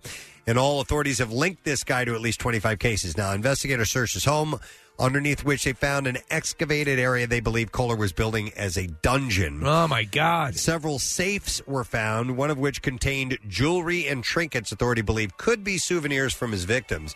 They also located a metal nail file wrapped in a protective covering that Adams said could have been used as a weapon in many of the pillowcase rapist cases. But the interesting part was how they got him. So the key breakthrough came when his son was recently arrested in an unrelated domestic violence case. His DNA was similar enough to the pillowcase rapist that they found in the database. Wow. That investigators believe the unknown assailant was his father. So police watching Koehler's home followed him to a public area where DNA swabs were obtained from objects that he had touched. The samples were analyzed, leading to a probable cause for his arrest. And then after his arrest, police obtained a search warrant allowing them to get a swab of his DNA to confirm the match. And so far, he faces two felony counts of armed sexual battery from the 1983 That's case. amazing. Isn't that wild? Yes, they That got him. Now that they get the DNA from relatives and connect the dots, and then if that person is still alive, they can go get a sample and confirm that stuff now. It's Imagine if somebody does the DNA swab on Kathy, what that'll yield to. Well, there's so much that's been on her over the years. No, no, oh, no, that's not what he meant. Dear No. God. All right, and there you go. That's what I have uh, in the bizarre file for you. Let's take a break. Come back in a second. We'll test you on uh, your attentiveness to today's program. We'll have a lesson question, and we'll get the trash and music news too. Stay there. We'll be right back. Not only can you hear Preston and Steve, you can see them too. Check out the Weekly Rush on Xfinity On Demand. New episodes, you guessed it, weekly. Back with more of the Preston and Steve Show podcast. All right, I'm going to do today's lesson question. Going to give away a $50 Lee's Hoagies house gift certificate. All right, so, yes, that's what I'm giving away. Question that I have for you this morning What rodent delicacy is making some serious inroads into vegan cuisine? 215 263 WMMR from earlier this amazing. morning. It's not bat, I'll tell you that. No, it's ridiculous. What, rodent delicacy is making some serious inroads into vegan cuisine? 215 263 WMMR. MMR. If you heard that little tidbit earlier, you know the answer. Call right now. Give it to us. Let's see if you can win. We're going to do the trash while you're calling in. The trash business is a gold mine. 93.3 WMMR with Preston and Steve's Hollywood Trash. And it's brought to you this morning by Lee's Hoagie House. You can make your big game party the best ever with award winning hoagies and cheesesteaks from Lee's Hoagie House. And Lee's can cater your party no matter the size. Find the location closest to you at leeshoagiehouse.com. What's going on? Lee, Lee, Lee, Lee, Lee. Lee. What's going on, Steve? Social media trying to figure out just what a flirty Jessie J whispered to boyfriend Channing Tatum while walking the red carpet at a charity event. Friends walking with the couple tamped down the furor, saying Jessie had asked Channing what the fourth largest export of Peru is, to which he replied zinc. Oh my God. Tamra Judge and Vicki Gun- Gunvalson. You know these names. They're legendary. Two longtime cast members of The Real Housewives of uh, Orange County announcing they will not return for the show's 15th season. The two had apparently been cleaning out some old pocketbooks when they found their self respect. Oh. Hey! And finally, Bachelor stars Jade Roper Tolbert and her husband Tanner Tolbert losing out on a million dollars after uh, the sports betting website DraftKings determined the two violated their rules uh, to win. The Tolberts say losing the million doesn't matter because they have reality show love, which will last for three months. and that's your Hollywood trash. All righty, we'll see if somebody knows the answer to this question. What rodent delicacy is making some serious inroads into vegan cuisine? I will go to Jakob for the answer. Uh, Muskrat. I'm going to call him Jacob. Well, he got it right. I didn't Hang on, Jacob. Yeah, it was uh, muskrat. That is definitely the answer. Hang on the line there, Jacob. We're going to set you up. Going to give you a $50 Lee's Hoagie House gift certificate. Lee's Hoagie House is now sec- accepting party orders for Sunday. Contact your local Lee's now and you get the best hoagies, cheesesteaks, and wraps around for the game. Lee's Hoagie House, same as it ever was. Visit leeshoagiehouse.com. Let's get to music news. Now, Preston and Steve's Music News on 93.3 WMMR. Brought to you this morning by McGuff Bus Company. If you're looking to earn extra income in your retirement, McGuff Bus Company is hiring for part time afternoon drivers with a valid Jer- New Jersey CDL. Uh, continue to have a rewarding career with a flexible schedule to fit around your life. McGuffBus.com. The Grammys were last night. We did a full uh, rundown of that earlier. All the information you need. Yep, and uh, just uh, I'll touch on some of the rock awards because uh, we already hit who won what. But uh, best, Ginger Baker, the big winner, right? yeah, he was a big winner. No, uh, best rock performance This Land from Gary Clark Jr. Uh, best rock song, This Land from Gary Clark, Clark Jr. Best rock album went to Social Cues from Cage the Elephant. And best metal performance uh, went to Tool. And they won for Tempest from Fear Inoculum. Drummer Danny Carey and bassist Justin Chancellor accepted the award during the pre-telecast portion of the ceremony. Ceremony. Uh, Chancellor told the press backstage that the band was pleased to win for this song in particular. He said it's great. I think it's a song that we're really proud of. Kind of pushed the boundaries a bit from our point of view. Uh, we were still being experimental when we did this particular track, so that's pretty satisfying to be able to kind of still go out there and be included in this group of musicians. So that's great. In his acceptance speech, Carey had said, "Wow, it kind of renews my faith in humankind that there's long attention spans left out there." That was accidental. Sorry. Go ahead. That there are long attention spans left out there that can listen to a 12 minute song. uh, the other artists that Tool beat in the category included Candlemass, Death Angel, I Prevail, and Killswitch Engage. Obviously, one of the big things that was uh, looming over the Grammy Awards was the death of uh, Kobe Bryant in that horrific uh, um, helicopter accident. Musicians from the rock world did reach out on social media to post a few things. Papa Roach, the band, tweeted out in shock. Thanks for all you contributed, Kobe. R.I.P.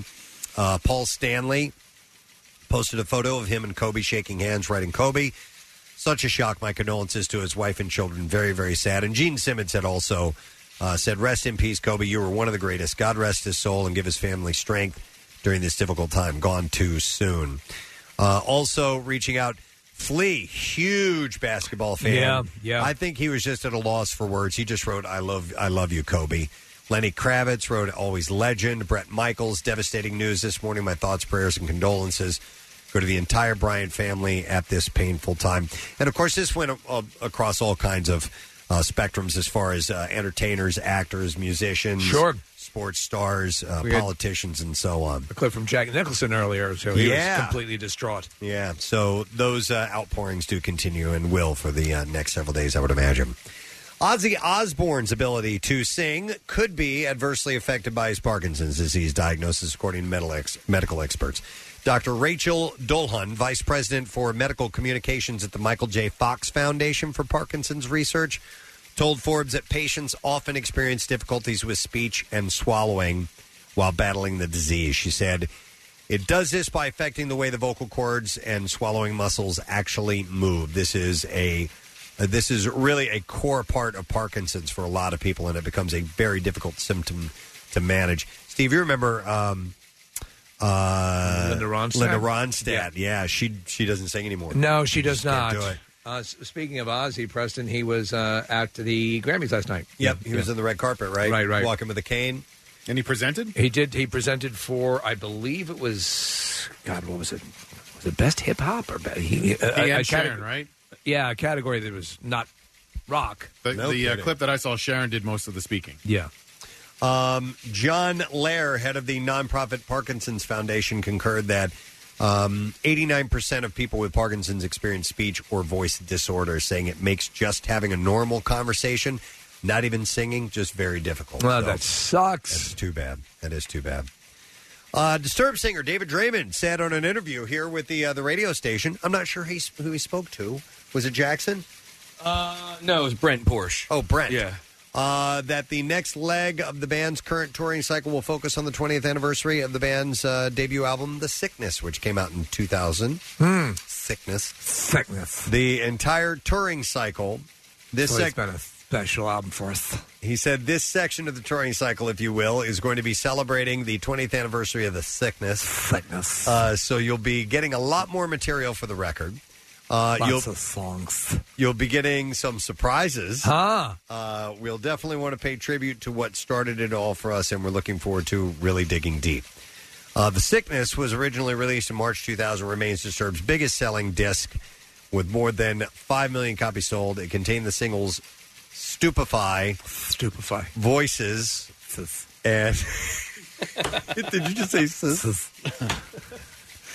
and down with the sickness. That's right. Yeah. So we'll uh, we'll get to see all that live. Now, speaking of uh, MM Barbecue, another band on the bill, Dirty Honeys, Yeah. Newly released cover of the Aerosmith song Last Child probably got the best endorsement it could last week when Aerosmith bassist Tom Hamilton wrote on Twitter, just heard Dirty Honey's version of Last Child, really good. It's pretty solid. I Yeah. caught a video of them performing That's it. awesome. Uh, Dirty Honey covered the song for the Amazon Original series, available only on Amazon Music. The original version was released on Aerosmith's classic album Rocks. Uh, Dirty Honey vocalist Marc LaBelle said about the song Aerosmith has been a huge influence on our band, and Last Child is a staple in our live set. So, staple. To be tipping our hat to the band is really special. Special. Uh, last week, Dirty Honey embarked on the first leg of its 2020 Rolling Sevens North American tour. I think I think this band M Barbecue. band's going to have legs, Preston. I think they will. Speaking of uh, Aerosmith, at the 62nd annual Grammy Awards Friday night, uh, they saw we saw the band honored as the 2020 Music Cares Person of the Year. Proceeds from the annual benefit gala will provide essential support for MusiCares, which ensures that music people have a place to turn in times of financial, medical, and personal need. Although, as expected, drummer Joey Kramer did not perform with the band. The event was drama free, with a clearly emotional Kramer appearing with the group to accept the award and address the crowd. Huh. Can't believe All right. he went ahead with it. Uh, I I don't know, or maybe there's a realization that he came to. I, I don't know. Perhaps it says that the band is correct in saying he's not up to the uh, yeah up to the ability to play the way they need him to play, and that he's still going through some stuff. At one point, uh, as Steven Tyler read his prepared statement, he physically pulled a tearful Kramer close to him. So, wow. You're special.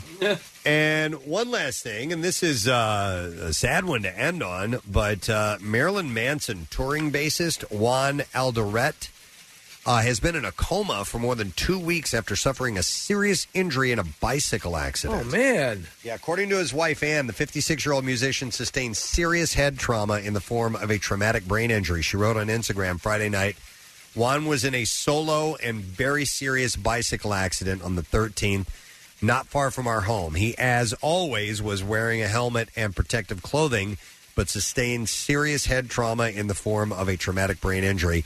His form of TBI is diffuse axonal injury, and as of today, he remains in a coma. She said the only prognosis is to wait and see, as the brain is a complicated organ, and the outcomes for DAI patients has a range as wide as the sea. Please keep Juan in your thoughts. And he was wearing a helmet at the time. Yeah.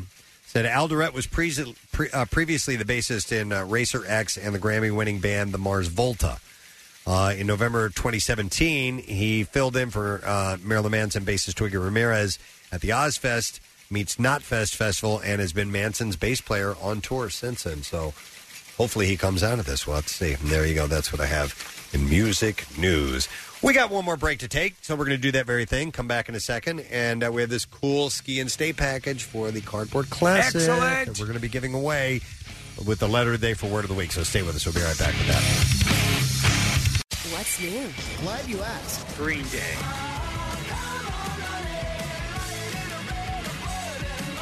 Sturgill Simpson.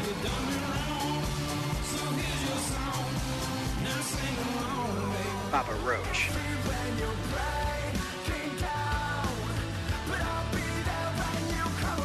New music, more of everything that rocks. On 93.3 WMMR. Getting ready to wrap up today's program. And uh, a bit of a down one it was because of a you know terrible thing that happened to a son of the of the Delaware Valley. Yeah, uh, Kobe Bryant killed in that uh, um, uh, helicopter crash. So we had our friend uh, Michael Barkann on, and uh, he and the rest of the gang at NBC Sports Philadelphia have something coming up uh, six o'clock later today. Um, that you'll definitely want to check out. But uh, you know, he had a lot of great things to say about Kobe and his career and his impact and local ties and all that. Yeah, yeah. There's there's really nothing you know you can say other than you just need to to feel it, and uh, it is one thing though. If anything, it's a reminder that uh, say what you want to say to people that you care about when you get the chance. Nick had uh, pulled up the information. They finally released all the names of the people that were killed. Oh, they in the did? crash. Okay, yeah, yeah. So you had uh, a, a few of them we already know. Obviously, Kobe and his daughter Gianna, uh, and then John Altobelli, who was the basketball coach, and uh, his wife Keri and their daughter Alyssa. There was another coach, uh, basketball coach Christina Mauser. Uh, the pilot was uh, Ara Zobayan. And then I, another kid, which I didn't know about, uh, Sarah Chester and her daughter Peyton.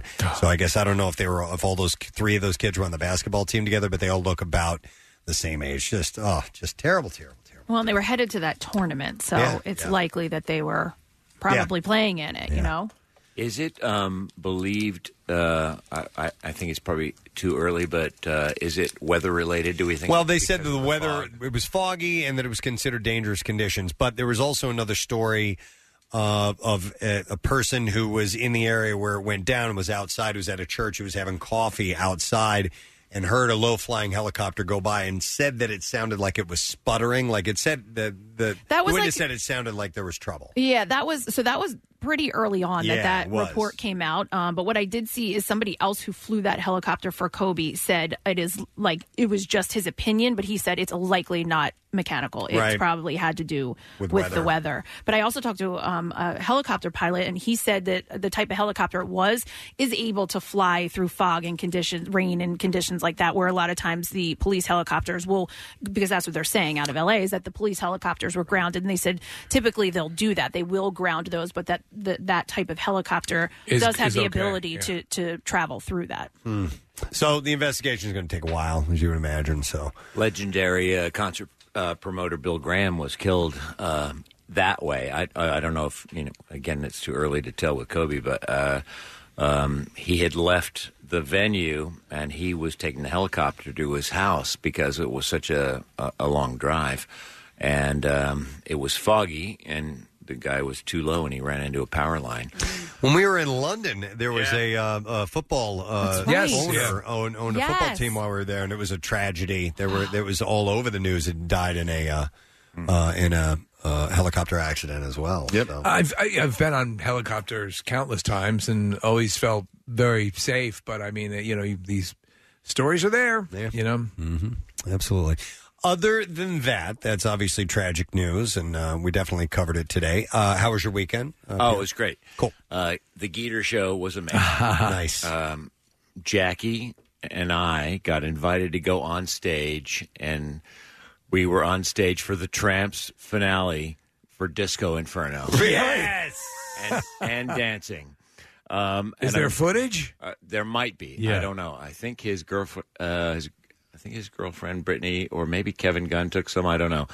But um, uh, Jerry, we went back to Kiss the Ring at halftime. Yeah. and say great, and it was a really fun show. He- Jackie Wilson's son, Yeah. uh, Bobby Wilson, who sounds just like Jackie, but he's got all these he moves like everything between Elvis and Michael Jackson and James Brown. You see all these elements, and he danced all over the stage. Does these great songs, and he, you know all these different people were on, and then we go on, and um, Jerry goes, "You'll come out with us during Disco Inferno." Jerry, no, it's not necessary, really. We'll we'll be fine. We th- we just wanted to say hi. You will come out with us during Disco Inferno. No debate.